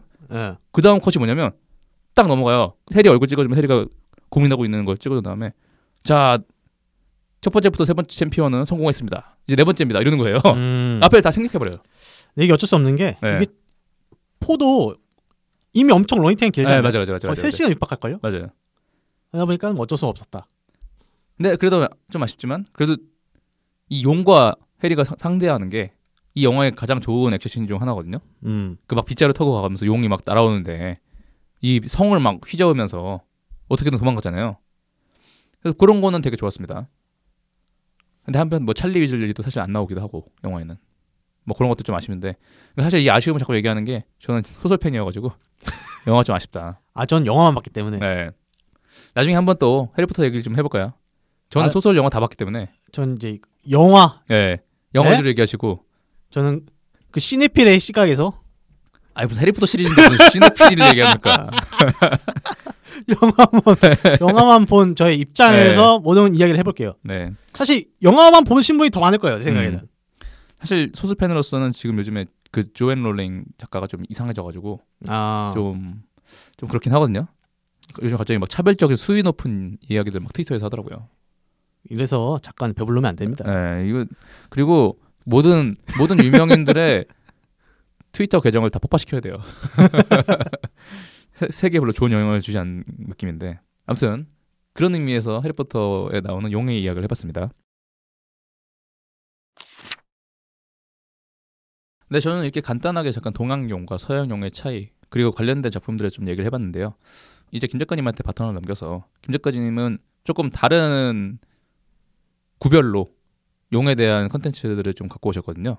그러니까 이제 그 용에 대한 컨텐츠를 약간 추천드리고 싶어가지고 네. 이제 가져왔습니다. 네. 그래서 첫 번째로는 이 드래곤을 탈 수 있는 컨텐츠. 타고 날 수 있는. 네. 그래서 이번 편을 이제 기획할 때 제가 가장 먼저 딱 머릿속에 떠오른 게 그 드래곤 길들이기라는 작품이 있어요. 제가 이거를 말씀드리지 못했던 이유가 제가 안 봐가지고 떠오르긴 했는데 몰라요. 잘. 아 이게 안 볼만해요. 저희 또래에는. 그 어린이 만화여가지고. 아 봐봐요. 어린이 만화 같죠. 그렇게 생각이 들어요. 언뜻 봤을 때 어린이 만화 같고 일단 그 그래픽 느낌이 약간 우스꽝스럽게 생겼어요. 그 인물들이. 이거 드림웍스잖아요. 네. 드림웍스 제가 별로 안 좋아하거든요. 저도 드림웍스 별로 안 좋아합니다. 네. 저도 그 원래 그 약간 픽사 부심이 그렇죠. 있어가지고 픽사 아니면 차라리 지브리 뭐 이런 건데 3D 애니메이션은 픽사가 찐이다. 약간 이런 게 있고 드림웍스는 애들 보는 거다. 약간 좀 이상하다. 이런 게 있었어요. 저도. 특이하다. 네. 하지만 드래곤 길들이기를 보고 반성했습니다. 아 그래요? 일단 이거 어떤 작품인지 설명을 드리자면 드림웍스라는 게 뭐냐면 쿵푸 팬더, 슈렉 약간 이런 IP를 보유하고 있는 그렇죠. 그 픽사 다음가는 그 회사거든요. 나름대로 그 3D 애니메이션가의 명가죠. 명가. 아, 명가에 한 2인자 정도예요. 네. 3인자가 일루미네이션인가 그러고 1.6인자까지 온 것 같아요. 1.7인자? 가끔은 막 3, 4인자로 내려가기도 하는데 아무튼 그래서 이런 그 드림웍스를 먹여 살린 그 거대 IP가 이 드래곤 길들이기예요. 네. 근데 딱 봤을 때 허프씨가 말씀한 것처럼 아동 애니 같고 그렇죠? 제목부터가 드래곤 길들이기 하는 게 약간 포켓몬스터 짝퉁 같고 요기요치 같고 막 그러잖아요. 그렇죠. 근데 딱 보면 되게 괜찮거든요. 그 픽사나 전성기 디즈니 애니메이션 같이 반짝이는 아이디어가 있어요. 네. 그러면서 약간 그 주제 의식도 있고. 그래서 어떤 그 스토리냐면 바이킹 있지 않습니까? 서양 바이킹. 네. 그 바이킹 마을에 드래곤이 같이 동시에 존재해요. 바이킹 마을에. 네. 그래서 원래 같으면 늑대가 양을 잡아가잖아요. 네. 근데 그런 늑대 역할을 드래곤이 하는 거예요. 그래서 그 드래곤이랑 바이킹이랑 맨날 싸워요. 근데 이런 세계에서 주인공은 바이킹 같은 힘이 하나도 없어요. 그냥 되게 약간 약골이에요. 유약하고 아이. 약간 그 손재주는 좋아요. 네. 근데 되게 유약해가지고 사람들이 막 찐따같이 봐요. 근데 그런 소년이 되게 우연히 희귀한 드래곤을 포획하거든요. 나이트퓨리라고 주인공격인 애가 있거든요. 네. 걔를 딱 잡아요. 아 그 걔죠? 그 표지에 나오는. 네. 검은색에. 네. 근데 원래 얘를 죽이려고 하는데 갑자기 동정심이 들어가지고 얘가 약간 날개를 다치거든요. 네. 그래가지고 막 못 날아가요.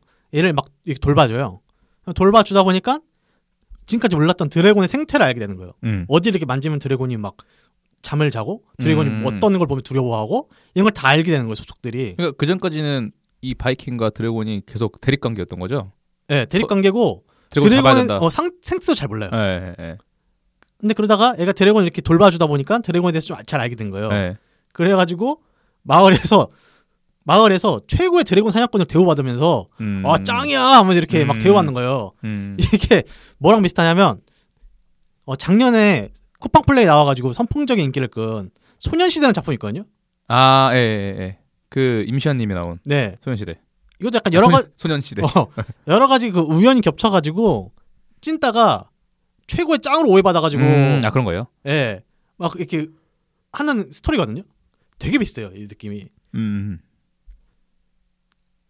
딱 그 이 부분만 해도 뭔가 재밌을 것 같지 않습니까? 그러니까 어떤 느낌이 날 것 같아요. 뭔가 이것도 아까 말한 그 무협지 같은 거죠. 진짜 같은 애가 알고 보니까 내가 이런 능력이 이러면서. 근데 이렇게 재미있는 후킹이 있는데 이게 왜 대단하다고 생각하냐면 후반에. 되게 그 주제의식이 되게 드러나거든요. 전성기 픽사 같은 느낌이 있어요. 그러면서 그 완성도가 되게 높아요. 또 근데 이게 또 뭐가 괜찮냐면 이런 시리즈물 있잖아요. 네. 후반에 가면 이제 평가가 낮아지기 쉽거든요. 네. 근데 이 작품은 드래곤 길들이 1부터 3까지 다 평이 골고루 좋다. 그러면서 잘 마무리가 돼 있어요. 이 시리즈가. 생각보다 드림웍스가 그래도 시리즈를 꽤 잘 만드는 게 슈렉도 원투쓰리 다 괜찮았고, 네, 쿵푸팬더도 괜찮았거든요. 다 시리즈가. 네, 드래곤글리드도 괜찮다고 하니까 한번 봐야겠네요.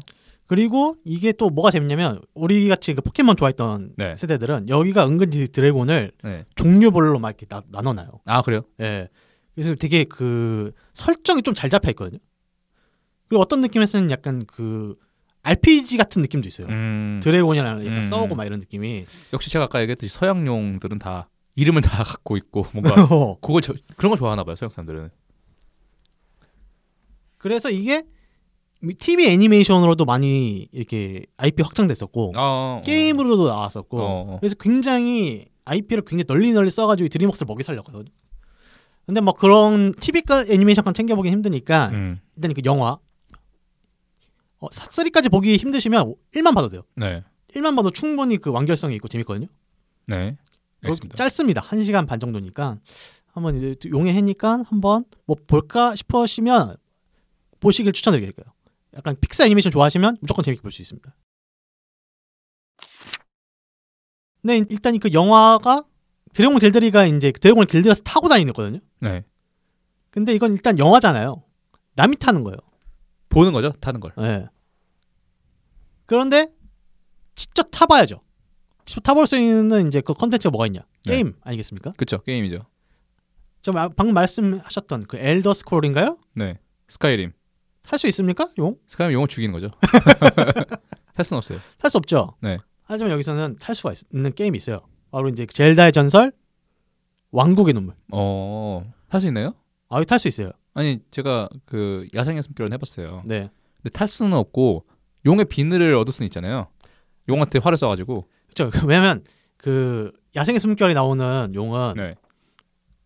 막 이상한 전기를 내뿜고, 아 맞아, 불을 내뿜고 해가지고 가까이 다가가기가 힘들거든요. 그렇죠. 근데 여기서는 새로 다가갈 수 있는 용이 하나 추가돼요. 백룡이라고. 얘는 공격을 안 해요. 얘는 탈 수가 있습니다. 오. 그러면 위에 딱 머리 타고 그 하늘 계속 날아다닐 수 있는 거예요. 밑에 내려다보면서. 근데 이게 왜 가능하냐면 아까 말씀하셨듯이 용이라는 게 여기서는 무적이에요. 못 잡아요. 그렇죠. 동양적 상호관에서는 용을 잡으면 안 되죠. 그러니까 죽물린 몬스터예요. 그래서 그냥 거기 위에 그냥 뭐 기구 타듯이 이렇게 타고 갈 수 있는 거예요. 그러면서 그 밖에도 이제 그 왕국의 눈물은 호보바이크를 내가 직접 제작할 수도 있고, 뭐 열기구도 제작할 수도 있고, 뭐 그냥 글라이딩 타고 날아갈 수도 있고. 하늘을 이렇게 탐험할 수 있는 요소가 무궁무진한 많거든요. 그렇더라고요. 막 뭘 만들어가지고 막 올라가고 뭐 계속 막 뭐 에너지 그 뭐야 배터리를 집어넣으면서 네. 뭐 이렇게 하더라고요. 그리고 하늘을 떠다니는 섬이 되게 많아요. 라퓨타 갇혀요. 그래가지고 하늘을 탐험하는 요소가 가장 잘 구현되어 있는 게임이다. 애초에 이 젤다의 전설, 특히 이 야생의 숨결부터 이어지는 게 엄청난 오픈월드잖아요. 그렇죠. 그리고 막 글라이딩하고 뭐 뭔가 파쿠르도 하고 나름 뭐도 하고 이 조작감이 되게 좋단 말이에요. 그리고 어디든지 막 기어 올라갈 수 있고 네. 내가 어디든 탐험할 수 있다 이런 느낌이 강한데, 그래서 이제 그 전작은 야생의 숨결은 땅을 다 탐험했다면 이 작품에서는 하늘을 탐험할 수 있다는 게 굉장히 큰 매력이고, 그중에 하나가 용이다. 그중 하나가 이제 용이죠. 특히 이제 이 게임은 그 엔딩 부분에서 되게 그 게임이라 가능한 감동적 연출이 있거든요. 네. 말씀드린 스포가 되기 때문에 말씀 못 드리겠지만 엄청난 그 연출이 있어서 하다가 저 눈시울 붉어졌어요. 감동받았습니다. 네? 감동받았어요. 근데 김 작가님은 눈시울이 보통 잘 붉어지잖아요. 아, 그쵸. 제가 냉철한 인간처럼 눈물이 많은 인간이어서 뭘 해도 그냥 제가 현실 세계에서는 눈물 안 흘리는데 네. 콘텐츠를 보고는 눈물 잘 흘립니다. 현실 세계에서는 냉정한 사람인데 현실 인간한테 공감을 못해요. 네. 오직 캐릭터에게만 할 수 있다. 2D, 3D에만 그렇게 네. 2D, 3D와 오직 걸그룹에게만. 아. 아니 걸그룹은 뭐 거의 뭐 2.5D 같은 존재 아니겠습니까? 막상 걸그룹 만약 그 걸그룹 멤버랑 진짜 친해졌다, 친구가 된다. 아유, 그럼 공감 못할 수도 있어요. 어찌 다가갑니까? 그렇기 때문에 아이돌인 거예요. 아, 용이요, 용. 다가갈 수 없었겠네요. 아이돌이 용이네요. 아, 아이돌이 용인 거죠. 드래곤입니다. 사실 드래곤이네요. 예. 때문에 저는 정말 이 작품을 정말 강력 추천드리고 싶어요. 네. 이게 사실 그 야생의 숨결의 후속작이라서 연결되긴 하거든요. 네. 그런데 모르고 해도 충분히 재밌게 즐길 수 있습니다. 그래서 여기까지가 이제 그 드래곤을 타고 날 수 있는 콘텐츠를 추천드린 거고. 네. 하지만 또 이제 드래곤이라는 건 또 이제 싸워야 되지 않겠습니까? 그렇죠. 인간이란 게 그 호전적이잖아요. 호전적이죠. 잡아야죠. 당연히. 근데 여기는 서양 콘텐츠겠죠? 아, 그렇죠. 느낌이. 예. 일단 제가 먼저 말씀드리고 싶은 거는 던전 앤 드래곤을 말씀드리고 싶어요. 그렇죠. 사실 이게 진짜 드래곤이라는 이름은 우리가 알 수 있는 거에 거의 모든 시초이죠. 그렇죠. 콘텐츠로서. 던전 앤 드래곤이란 거는 워낙에 유명해서 게임을 좋아하시는 분들은 이름 자체는 들어보셨을 것 같아요. 그리고 뭔가 이 던전을 탐험한다 이런 컨셉 자체가 여기서부터 시작된 거잖아요. 그리고 그 RPG 요소 이런 것도. 이 던전 앤 드래곤이라는 거에 대한 제 최초의 기억은 네. 그 오락실 게임이 있어요. 아, 예. 그 횡스크롤 게임 아시죠? 맞아요. 중간에 막 아이템도 막 고를 수 있고. 아, 그렇죠. 막 예. 직업도 고를 수 있고. 맞아요. 막 도적, 마법사, 엘프 같은 캐릭터로 이렇게 싸울 수 있는 게임이 있고, 또 이 게임을 베이스로 만든 게 던전 앤 파이터잖아요. 그 유명한. 아, 던전 앤 파이터도 그렇죠. 그 게임성 그대로 가져왔어요. 예. 근데 사실 던전 앤 드래곤이라는 거는 이런 액션 게임이 아니고 사실은 테이블 RPG입니다. TRPG라고 하죠. 예. 테이블 RPG라는 게 그래도 요즘에는 나름 알려지긴 했는데 여전히 한국에서는 대단히 마이너한 장르죠. 보통 TRPG라고 하면 사람들은 그냥 테이블에서 하는 거라고 하면은 보드게임이라고 하면은 사람들 보드게임 카페에 가서 하는 1시간이면 끝나는 네. 뭐 아니면 10분이면 끝나는 걸 생각하는데 그게 아닌 게 있는 거예요. 서양적인 느낌에. 사실 이게 보드게임의 일종이에요. 그건 맞습니다. 그래서 보드게임은 주로 막 주사위를 같은 걸로 굴리잖아요. 네. 그래서 주사위를 굴려서 하는 게임인 건 맞는데 네. 차이가 있다면 마스터라는 게 존재해요. 마스터가 뭐냐면 이 게임을 주관하는 사람이에요. 그래서 어떻게 그 게임이 흘러갈지를 말해주고 네. 판정도 하고 그쵸. 막 그런 사람이 있는 거예요. 네. 그리고 이제 참가자들은 나로 들어가는 게 아니고 그 자기만의 캐릭터를 하나 만들어가지고 그 캐릭터를 롤플레잉을 해야 되는 거예요. 말 그대로 역할놀이라고 할까요? 네. 그런 연기를 하면서 실제로 그 던전에 들어간 사람같이 뭐 행동을 하고 말도 하고 이렇게 해야겠다 이러면서 네. 대화도 하고 하는 겁니다. 네. 근데 이거를 이제 그 주관하는 사람이 마스터에 의해서 뭐 갑자기 몬스터가 튀어나온다든지 아니면 무슨 이벤트가 발생한다든지 이런 게 생겨나는 거예요. 네. 그래서 말로만 들으면 뭔지 다 잘 안 떠오르실 수 있는데 이게 가장 잘 묘사된 게 그 넷플릭스 오리지널 드라마 중에서 제일 유명한 기묘한 이야기. 기묘한 이야기 1화 보면 네. 그 소년들이 지하실에서 던전에 들어가고 있어요. 그거 보면 아주 잘 나오거든요. 그래서 저도 이제 이 던전 앤 드래곤이라는 거를 테이블 RPG라는 거를 해보고 싶다는 생각을 늘 하고 있었는데 네. 우리나라 정말 하기 힘들지 않습니까? 하기 힘들죠. 그 애초에 문화도 이렇게 없을 뿐더러 일단 사람 구하는 게 어려우니까. 네. 근데 그러다가 제가 어떻게 한번 구했어요. 사람을. 우리도 테이블 RPG 한번 해보자 약간 이런 사람들이 구해가지고 했습니다. 네 명이서. 네. 해봤는데 재미있습니다. 확실히. 그게 약간 친한, 특히 약간 친한 사람들끼리 하면 더 재밌어요. 이렇게 서로 장난도 치고. 그런데 한계가 있다고 하면 이 마스터라는 게 정말 중요하거든요. 그치. 이거를 이끌어가는 사람이니까. 마스터라는 게 어떻게 하냐면 이 게임의 규칙을 완벽하게 다 이해하고 심지어 스토리텔링 능력도 있어야 돼요. 네. 스토리를 전개해야 되니까. 네, 그렇죠. 이런 사람을 구하기가 너무 힘들어요. 네. 그래가지고 제가 직접 했을 때도 한계를 느꼈거든요. 마스터가 약간 이게 경험이 없으니까 이게 좀 이렇게 스토리가 약간 이렇게 잘 안 흘러가는구나 싶었어요. 네. 그래서 이렇게 마스터를 구하기 힘든 이 테이블 RPG를 마스터의 역할을 컴퓨터가 대신해주는 장르가 있어요. 이게 바로 TRPG가 아니라 CRPG라는 장르가 있습니다. 컴퓨터 RPG인가요? 아마 그럴 거예요. 네, 아무튼 TRPG를 컴퓨터로 하는 게 CRPG고요. 네. 그래서 이제 비주얼적으로 보면 일반적인 RPG 게임 같은 느낌이거든요. 네.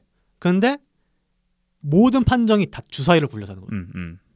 테이블 RPG처럼. 그리고 기본적으로 되게 자유로워요. 그 선택지나 이런 게.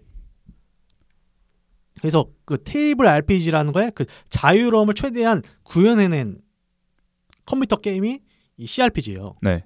이거는 CRPG 장르의 최고 정점의 게임이 작년에 등장했습니다. 2023년에. 네. 이게 바로 발더스 게이트 3다. 들어보셨나요? 발더스 게이트 3? 들어봤죠. 들어봤고 해보고 싶은데 좀 할 시간이 없어가지고, 그리고 하면은 뭔가 빠져들 것 같아가지고 아직 손은 안 대고 있거든요. 하면 이제 120시간이 사라지거든요. 아, 그래요?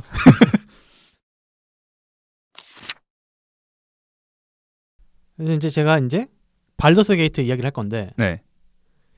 제가 앞에 말씀드린 그 젤다 전설 왕국의 눈물을 100시간 넘게 플레이했거든요. 네.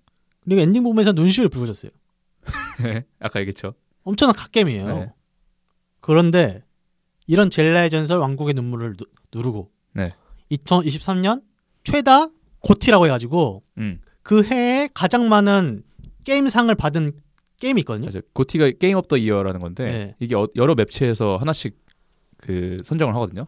근데 거기 최다 선정이 되면 그게 올해 최고의 게임으로 어느 정도 그 용인이 되는 거예요. 그게 이 23년도에는 발더스 게이트 3예요. 네. 저도 동의해요. 아 그래요? 왕국의 눈물보다 이걸 더 미쳐서 된 것 같아요. 발더스 게임, 발더스 게이트 3라는 걸. 특히 제가 작년 말에 저희 팟캐스트에서 말씀드렸는데 제가 그 프리랜서의 쓴맛을 보면서 예, 예. 한강에 이제 구석구석 예. 배회하던 그런 시절이 있지 않습니까? 신카마고토 얘기하면서 한강에 어디에 예? 커플들이 예. 애정 행각을 벌이고 있나 제가 이제 감시하려고 이렇게 돌아다녔던 시절 있잖아요. 네. 그 시절에도 현실의 모든 고통을 잊고 완전히 몰입해서 미친 듯이 했습니다. 그러니까 현실의 고통을 잊게 해줘요. 그럼 몰입도가 있다. 미친 게임 아닙니까? 그렇죠, 그렇죠. 이건 몇 시간 하셨는데요? 그래가지고 120시간을 거쳐서 엔딩을 봤고요. 120시간? 네. 심지어 2회차를 지금 돌리고 있어요. 그럼 거의 하루에 한 4시간 이상 한 거네요. 그렇죠. 30일간. 그래서 이 게임이 매력을 네. 아 이게 말로 설명드리기가 힘드니까 제가 네. 스포를 각오하고 이 게임이 얼마나 엄청난 자유도를 갖고 있는지 한번 예시를 드려볼게요. 네, 알려주세요. 일단은 이 게임은 던전 앤 드래곤 말씀드렸잖아요. 그 테이블 RPG를 세계관을 기반으로 하고 있어요. 네. 그러니까 여기도 드워프, 뭐 엘프 이런 게 다 나와요. 그럼 여기 이제 그 지하 세계에 드워프 상인 아줌마가 있어요. 그 아줌마가 자기 그 남편이 공작 버섯이라는 모든 병을 다 고칠 수 있는 버섯을 캐러 갔대요. 그러니까 이 남편이 안 돌아오니까 그 남편 좀 찾아달라는 퀘스트를 줘요. 네. 이런 퀘스트 주는 거는 일반적인 RPG 게임에서도 다 주잖아요. 그쵸. 근데 이 아줌마가 막 약간 남편을 약간 막 이렇게 하대하고 약간 막 욕하고 약간 그런 말을 하거든요. 그러면 이걸 딱 우리는 지금 기억하고 있죠. 플레이어는 이 상태로 이제 남편을 찾으러 가요. 네. 그러면 남편이 그 폭발하는 버섯이 있어요. 가까이 다가가면 그 폭발하는 버섯이 있는 숲 안에 혼자 이렇게 갇혀 있어요. 갇혀 있어요. 네. 공작 버섯 같은 걸 가지고. 네. 근데 남편이 근데 약간 덜 떨어져 있어요. 네. 바보예요, 약간 머리 다친 것 같이. 근데 이 남편을 어떻게 구할 것인가? 이게 플레이어가 마법을 써서 구해도 되고, 아니면 무슨 캐릭터별로 그 주사위를 굴릴 수 있거든요. 주사위 같은 걸 굴려가지고 구할 수도 있고, 아니면 뭐 아이템을 써서 구할 수도 있고, 네. 심지어는 그냥 안 구하고 아저씨 죽이고 공작버섯만 가져가도 돼요. 네. 그러니까 내가 이 상황에서 할 수 있는 모든 선택지 있잖아요. 네. 다 구현할 수 있는 거예요. 그럼 거기서 내가 만약에 남편을 구했어요. 어떻게 해가지고. 네. 그럼 남편을 구해가지고 그 공작버섯까지 구해왔습니다. 네. 근데 우리 남편 구해보니까 네. 남편이 막 말로 막 오버오버 하고 네.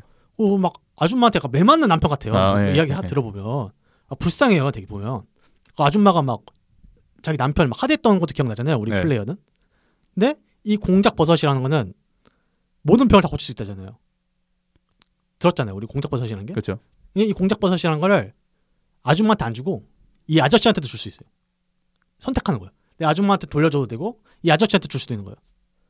그러면 여기 만약에 이 아저씨한테 주잖아요. 이 아저씨가 갑자기 이렇게 다 기억을 되찾아가지고 원래대로 돌아오거든요. 네. 원래대로 돌아오면 이 아저씨가 되게 막 사나워요. 아, 원래 못된 놈이었던 거예요. 못된 인간이라 가지고 사실 네. 그 아줌마한테 가정폭력을 행사했던 나쁜 남편이었던 거예요. 그래가지고 아줌마가 그 남편을 머리를 다치게 해가지고 바보로 만든 거예요. 그래가지고 자기가 괴롭혔던 게 있으니까 막 복수할 겸 해가지고 막 못되게 굴었던 거예요. 이런 진실이 아줌마한테 안 돌려주고 아저씨한테 공작버섯을 주면 드러납니다. 근데 아저씨한테 안 주고 그냥 아줌마한테 줘도 돼요.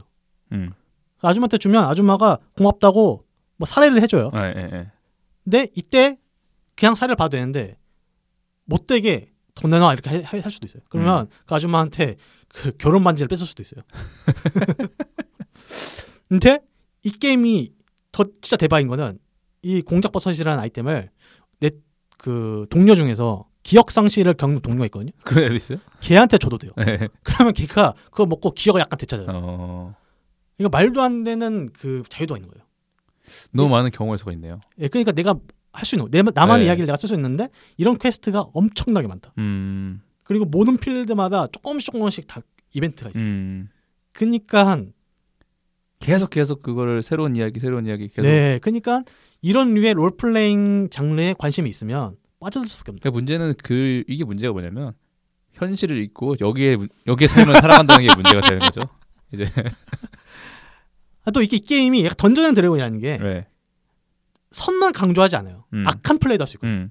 그래서 악한 플레이를 하고 싶으면 막 해도 돼요. 아줌마한테 그 공작버섯 그 안 주고 네. 그럼 내가 갖겠다고 이렇게 협박해가지고 내가 가져가도 되고.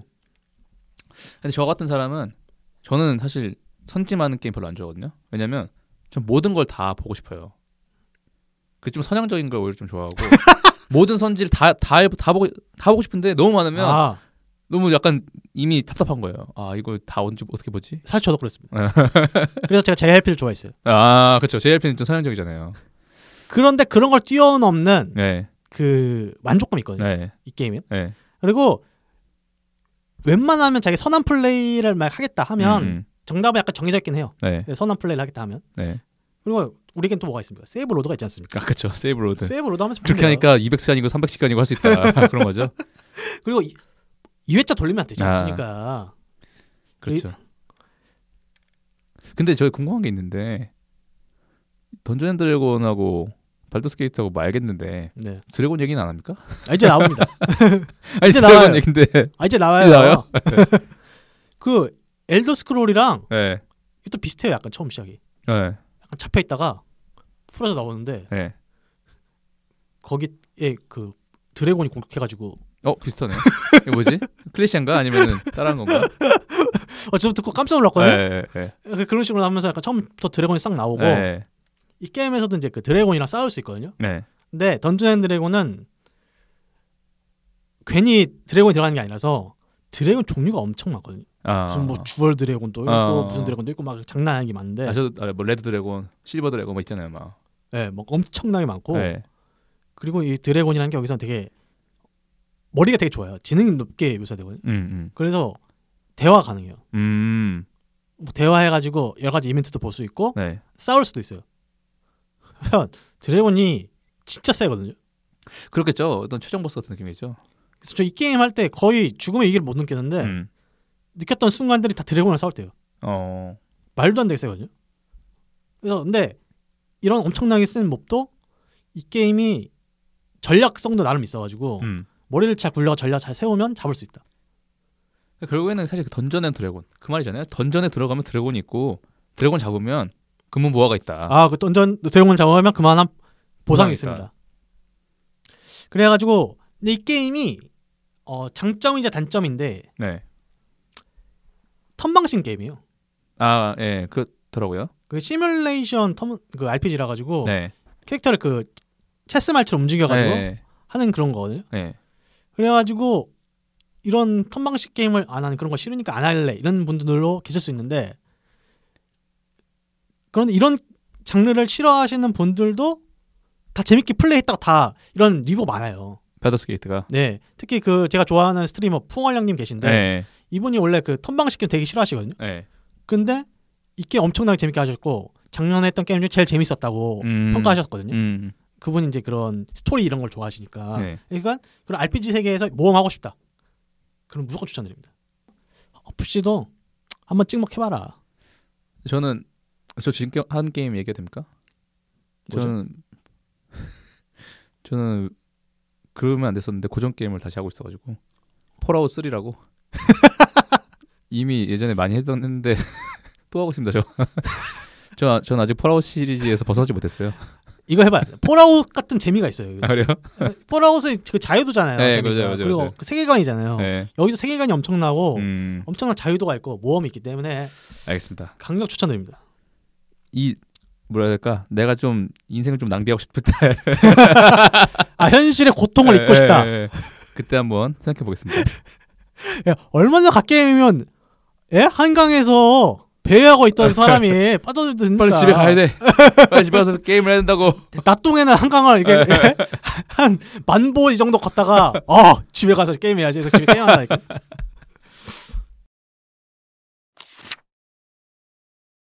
그리고 이제 세 번째, 이번엔 조금 각도를 바꿔서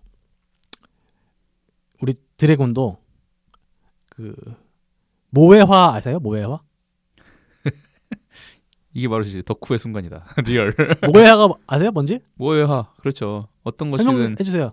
어떠한 존재든 귀엽고 예쁘게 만드는 거잖아요. 근데 그쵸. 그래서 뭔가 그 정감 있고 애정을 불러일으키게 그쵸. 하는 거죠. 드래곤도 그걸 피하지 못한다. 드래곤의 모회화. 미소녀 드래곤이 있습니다. 그 중에서 이제 미소년 드래곤. 센가치로의 행방불명. 그렇죠. 나는 하쿠 있잖아요.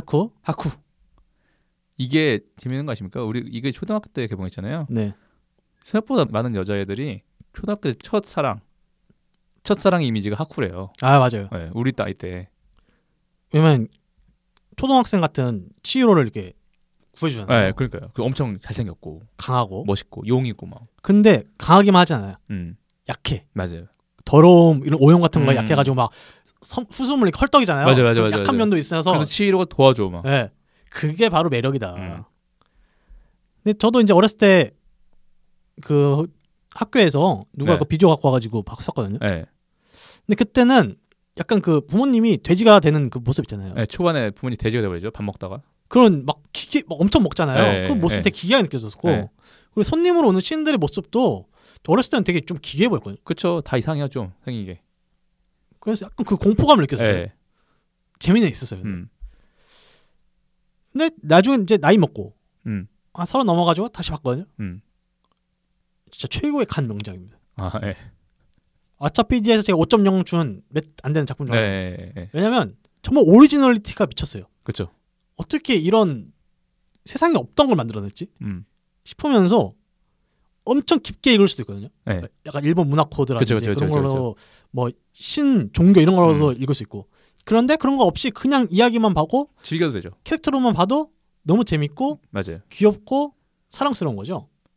그러니까 우리 저번에 미야자키 하야오 얘기는 했었지만 최고의 미야자키 하야오의 최고의 작품을 뽑으려면 1, 2순위 중에 든다. 이건 아 그렇죠. 저도 진짜 생각치 못해도 3위 안에 든다. 생각치의 행방불명 이제 최고의 작품을 생각하고 특히 그 모든 초등학교 여학생들을 사랑에 빠뜨렸던 하쿠. 이 하쿠가 용이잖아요. 용이죠. 소년과 용이라는 게 연결이 안 될 것 같으면서도 여기서는 신비롭고 깨끗하지 않은 곳은 픽하고 죽어버릴 것 같은 그 천연기념물스러운 백룡이에요. 맞아요. 그래가지고 하쿠가 용이라는 게 되게 자연스럽게 받아들여지거든요. 그리고 뭔가 하쿠가 여기서 가장 강단 있고 힘이 센데 또 한편으로 그 유바바한테 잡혀있고 약한 모습도 보여주고 그 용이 돼서 나타난 모습은 피를 흘리고 있고 막 종이들의 그 습격을 받아가지고 그 느낌 있잖아요. 그 유약한 미소년 하지만 강단이 있는 이게 말이 그 천연기념물 같은 그런 이미지를 느끼게 해준다. 그리고 이 여기서 재밌는 점은 하쿠가 사실 강의 신이진 거잖아요. 나중에 보면 그래서 치히로가 하쿠를 옛날에 만난 적이 있는 게 뭐냐? 치히로가 강에 빠졌을 때 그 강의 신과 어떤 접점이 있었다. 그런 느낌이잖아요. 그러니까 이게 좀 신기하죠. 그 확실히 동양적이라고 느낌이 드는 게. 어떤 자연물에 사실 힘이 깃들어져 있는데 그게 신이고 강, 이 물줄기 이게 용이다. 그렇죠. 그 또 약간 그 뱀 같은 구불구불하는 그 느낌도 있고 그런 점에서 진짜 이 동양적인 판타지를 제대로 구현해냈다는 생각이 들어요. 한중일이라는 게 참 뭔가 그 비슷하죠. 문화 코드적으로 연결된 부분이 분명하게 있습니다. 네. 그래서 이제 생가치로 행방불명 다 많이들 보셨을 텐데 네. 만약에 안 보신 분이 계시다. 네. 꼭 한번 보셨으면 좋겠고 네. 보셨던 분들도 다시 한번 보면 또 다르게 보이는 부분이 많습니다. 이 작품이 그렇죠. 그렇죠. 그래서 굉장한 명작인 거고.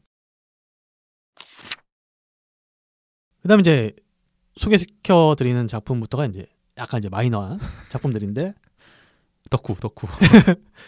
일단 제가 저희 그 팟캐스트 제가 10번을 토하면서 했던 특집이 하나 있잖아요. 소년 만화를 연재하는 소년 점프. 소년 점프에서 연재됐던 네. 그런 그 드래곤이 나오는 작품들이 있거든요. 네. 일단 제목부터 루리 드래곤이라는 작품이 있어요. 루리 드래곤? 예. 롤이 아니죠? 롤이 아니고요. 루리예요. 그 캐릭터 이름 루리예요. 아 루리예요? 예. 네. 어떤 작품이냐면 네. 드래곤이랑 네. 인간이 있어요. 네. 이 혼혈인 여고생짱이 있거든요. 일본 여고생짱이 있는데. 아, 그 루리짱이에요? 네, 루리짱이 있는데. 드래곤과 인간의 혼혈? 예. 네, 근데 루리짱이 진짜. 원래는 그냥 인간 같았었는데 네. 갑자기 머리에 뿔이 나면서 네. 약간 드래곤의 특성이 생기기 시작해요. 네. 하프 드래곤으로서. 네. 그런데 그 상태로 학교로 가잖아요. 그러면서 생기는 약간의 그 에피소드들. 이런 거를 좀 귀엽고 재밌게 그린 거거든요. 그러니까 어떤 느낌이냐면 막 재채기를 하면 네. 불이 나가. 아, 폭 하면서. 약간 그런 느낌으로 묘하게 하나씩 그 일상에 비일상이 하나씩 더해지는 거예요. 네. 약간 그 일본이 이런 거 좋아하잖아요. 뭔가 그 뭔가 인간과 뭐 어떤 다른 존재와의 혼혈. 근데 또 거기서 벌어지는 일. 그리고 또 어떤 가슴 아픈 애정 이런 얘기 하는데 이거는 또 코미디로 이걸 선회를 했네요. 근데 여기서 갑자기 동급생이 머리에 뿔 나면 네. 뭐야 뿔이야 뭐야 신고해도 이래야 되잖아요. 원래 현실적으로 약간 그런 게 아니고 다 애들 뭐야 신기해 막 약간 이런 식으로 소년 만화 같이 이렇게 약간 받아들여줘요 애들이. 네. 그러면서 좀 그림체도 약간 깔끔하고 설정도 약간 신박하고 해서 소년 점프에서 나름 인기를 끌었거든요 이게. 네. 그런데 딱 1권 분량까지 그린 다음에 휴재에 들어갔습니다. 네? 그래서 지금 1년 6개월이 뭐요? 넘도록 계속 휴재하고 있어요. 어떤 일이에요? 근데 사실 이 정도로 휴지하면 잘라야 되거든요. 에. 근데 단행본이 이렇게 대박이 나가지고 잘 팔렸어요. 그래서 지금까지 안 잘리고 있습니다. 신기하지 않나요? 이런 소년점프 역사 이런 작품이 없었어요. 작가가 딱 1권 분량 정도만 아이디어를 짜놨었나 보네요. 아니면 갑자기 몸이 안 좋아져서 연재 못 하시는 걸 수도 있고 이유는 모르겠지만 근데 또 이게 한국에 정발이 돼 있습니다. 1권이. 그래서 한번 그냥 읽어보시면 되게 신박하고 재밌거든요. 네. 그래서 추천드리고요 싶은 작품입니다. 근데 진짜 이 루리 드래곤 제가 찾아봤는데 네. 아, 진짜 모해화가 잘 되어 있네요. 아니 이 친구는 네. 인간인데 그 드래곤 특성이 나타나는 거예요. 원래 인간이에요. 네. 이거 찾아보시고 그림체가 좋으신 분은 한번 읽어보시면 좋을 것 같은데 요즘에 인기 있는 최애의 아이 있잖아요. 네. 그 느낌이랑 비슷해요. 요즘 일본 스타일. 약간 비슷하게 생겼어요. 네, 일본 그림체 스타일이 비슷하니까 뭐 읽어보실 분은 한번 읽어보셔도 괜찮을 것 같아요. 네, 이제 그 마지막으로 추천드리고 싶은 작품. 사실 이 작품 이야기하려고 지금까지 빌드업했다. 위치워치라는 작품이 있어요. 네, 위치워치. 사실 이 위치워치라는 작품을 이야기하기 전에 이걸 쓴 작가님에 대해서 이야기를 드려야 되거든요. 네. 이 작가님이 쓰셨던 그 전작들이 스캣, 저 너머의 아스트라 이렇게 있거든요. 아시나요? 아, 그러니까 모를 수가 있나요? 김 작가님이 틈만 나면 뻔질나게 얘기하는 작가님이에요. 저는 굉장히 좋아하는데 네. 그리고 나름 두 작품 다 애니메이션화 시켰고 저 사실 안 봐가지고 잘 몰라요. 네. 그 소년 점프에서 나름 인기는 있었거든요. 네. 그런데 폭발적인 인기는 못 얻어서 그렇게까지 큰 명성을 갖고 계시진 않아요. 우리 국내에서는. 네. 근데 저는 이분을 굉장히 좋아해서 마음속에 스승님을 삼고 있거든요. 네. 왜 그 그렇게 제가 좋아하냐면 네. 이분이 되게 그 스토리텔링의 기본이 되게 탄탄해요. 어떤 게 탄탄하냐면 그 개그 있잖아요. 일상적인 그 개그 안에 중요한 복선을 은근슬쩍 깔아요. 아, 요런 거 좋죠. 은근슬쩍 까는데 그거를 나중에 복선을 확 회수하면서 반전 터트리거든요. 이런 능력이 대단히 뛰어나와요.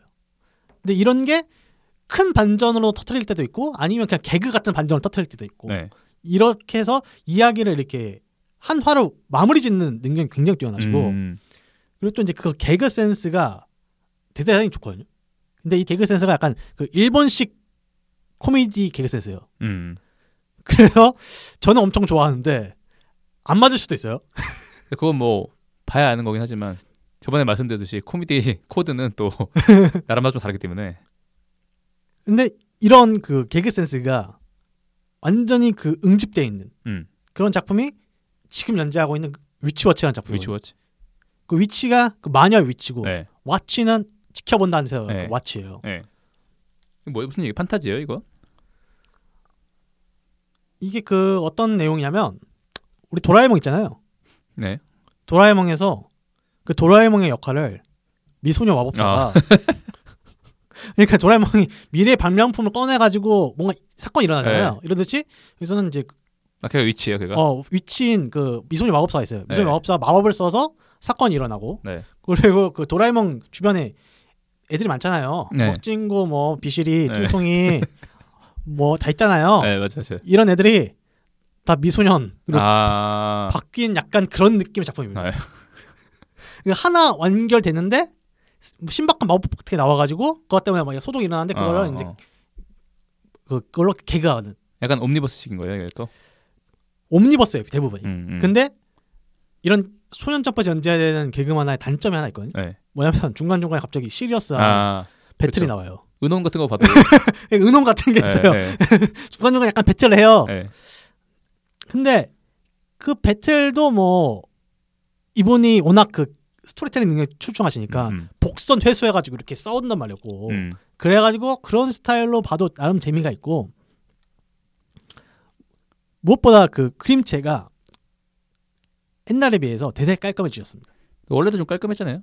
더 좋아졌어요. 더 좋아져가지고 보면 어떻게 매주 이 정도 그림 퀄리티에 이 정도 스토리를 어떻게 유지하지 이 사람은? 진짜 보면 놀라워요. 저는 개인적으로 대단히 놀랍게 생각. 왜냐하면 제가 소년점프 애독자니까 알아요. 매주 보다 보면 만화라는 기복이 있거든. 네. 언제는 괜찮고 언제는 별로고 이렇게 될 수밖에 없어요. 네, 사람이. 네, 네. 이 작품은 평균점이 한 7점, 8점대를 계속 찍어요. 그러면서 계속 가는 작품이라서 진짜 전 되게 좋아하는 작품이거든요. 네. 근데 이 작품의 단점이 뭐냐면 그 남캐가 주로 많이 나오고 미소녀짱은 이제 그 주인공인 마법사 소녀밖에 안 나오거든요. 아 그럼 짜증나죠. 남자들이 읽어야 되는데. 조금씩 추가되는다가 네. 최근에 이제 추가된 게 뭐냐면 그 마녀가 데리고 다니는 그 동물 같은 걸 사형마라 하잖아요. 네, 사형마. 드래곤 사형마가 등장해요. 아. 근데 드래곤 약간 조그맣게 약간 막 디지몬가 생겼어요. 귀엽게. 포켓몬가 생겼는데. 그래서 이걸 이 드래곤에 넣었구나. 그 조그만 네. 드래곤이 본 모습은 약간 갸루 같은 예쁜 갸루거든요. 예. 뿔나 있는 갸루예요. 예. 사실 이게 나오는 루리 드래곤 같은 애가 사실 드래곤인 거예요. 드래곤인데 모해화된 여자로 나오는 거예요. 위에 말씀드렸던 그 루리 드래곤에 나왔던 그 미소녀짱 있잖아요. 예. 그런 애가 여기 사형마로 나오는 거예요. 그래서 여기서 그 반이라는 캐릭터로 등장하는데 네. 이 캐릭터가 나오고 난 후에 폼이 진짜 미쳤습니다. 진짜 미쳤어요, 진짜. 아, 보면서 미쳤다, 진짜. 그래서 내가 감탄할 거예요, 진짜로. 그래서 이 작품은 올해 안에 99% 애니화가 되거든요. 그렇기 때문에 그때부터 이제 인기를 얻을 것 같은데 그 전에 이미 한국에 정발이 많이 돼 있어요. 네. 속는셈 치고 한번 읽어봐라. 아, 네. 진짜로. 개그만화 좋아한다. 그리고 이분의 그림체만 보세요. 이 그림체 깔끔한 그림체가 마음에 든다. 무조건 만족합니다, 진짜로. 이 정도로 강력 추천 적 없지 않습니까? 알겠습니다. 한번 보겠습니다. 왜냐면 아직 그렇게 국내에서 인기가 없어가지고 그 좀 말씀드리고 싶은 거죠. 아무튼 모해화된 드래곤 중에 한 명, 또 반이라는 아이를 사실 얘기하면서. 반은 정말 최근에 나왔기 때문에 안 나오고요. 사실 어그로 끈 거고요.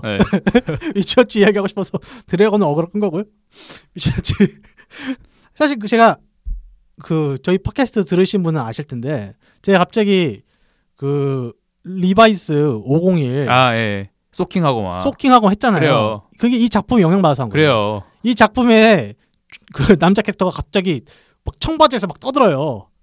그런 게 재밌게 나오거든요. 아니 저는 갑자기 김 작가님이 소킹 얘기해가지고 그런 걸 모르는 놈이 갑자기 얘기를 해서 놀랐거든요. 아, 이 작품 내에서 나옵니다. 네. 그러니까 대단히 다양한 소재가 나와요. 네. 그걸 되게 재밌게 잘 푸시거든요. 알겠습니다. 위치워치 한번 보도록 하겠습니다. 네, 이렇게 아들코믹스 37화는 신년을 맞이해서 청룡의 해, 갑진년에 어울리는 용에 관련된 작품들을 얘기해봤고요. 사실 끼워 맞추길 수 있긴 하지만 그래도 뭔가 이렇게 미신적인 것이라도 내가 좀 생각을 하고 맨날 나 용해니까 용의 기운을 받아서 힘차게 이런 게 사실 의외로 사람들한테는 많은 영향을 주거든요. 그래서 이런 걸 그냥 자기 마음속에 부적처럼 하나 외우고 있어도 나쁘지 않아요. 또 그런 것도 있고 그래서 자기가 안 봤던 새로운 네. 작품을 만나게 되는 계기도 될 수 있잖아요. 그렇죠. 예를 들어 드래곤 길들이 같은 네. 절대 안 볼 법한 작품도 한번 네. 보면 재밌다. 그렇죠. 제 입장에서는 스카이림을 해봐라. 아니면 열혈 강호를 보자. 스카이림은 오늘 조금 전에 들었을 때보다 더 재밌게 느꼈어요. 아, 그렇죠. 왜냐면 저는 용기를 냈거든요. 용언이라는 개념 있잖아요. 네. 그게 좀 흥미롭거든요. 푸스로다를 모르다니. 이거는 눈물이 난다. 제 취소하겠습니다. 갑자기 확 식는데 갑자기 앞에서 덕후가 떠들기 식네요. 확. 저는 발더스 게이트를 해봐야겠다. 그런 생각을 하면서 사실 오늘 얘기 못한 것도 몇 개 있습니다. 예를 들면 그거 생각하시는 분도 있을 거예요. 청룡 하면은 이거 원피스 얘기해야지. 그렇지 않습니까? 원피스요? 네. 아 카이도가 원래 그게 청룡이거든요. 걔가 용이 돼요. 그렇죠. 열매 먹어가지고. 원피스는 천하를 넘어야 용이 나오거든요. 그렇죠. 근데 제가 사실 어노쿠니 편부터 원피스를 안 봤습니다. 너무 짱나가지고. 사실 저도 거기서 접었어요. 네. 제대로 보고 원피스는 나중에 좀 얘기를 해보겠습니다. 아, 또 제가 하려나 못한 게 뭐가 있냐면 네. 용과 같이. 용과 같이는 진짜 용이 나오는 건 아니지만 네. 그 용 이레즈미가 네. 엄청나게 중요한 작품이잖아요. 그렇죠. 그리고 최근에 또 이제 그 용과 같이 에잇이 곡 발매하거든요. 네. 이제 또 이제 발더스 게이트 이제 접고 용과 같이 에잇에 이제 빠져가지고 현실에서 벗어나. 신주쿠 세계에서 야쿠자로 살겠습니다.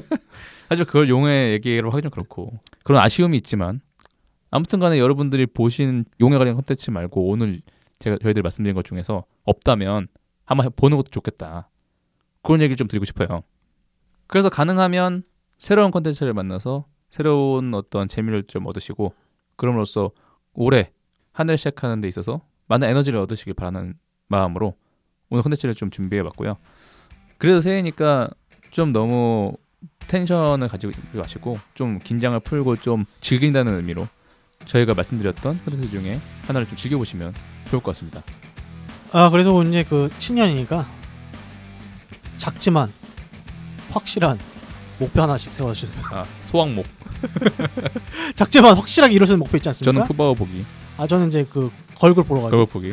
콘서트 이미 제가 네. 예매했기 때문에 네. 저는 확정적으로 이룰 수 있군요. 그때까지 살아만 있으면 저 이룰 수 있어요.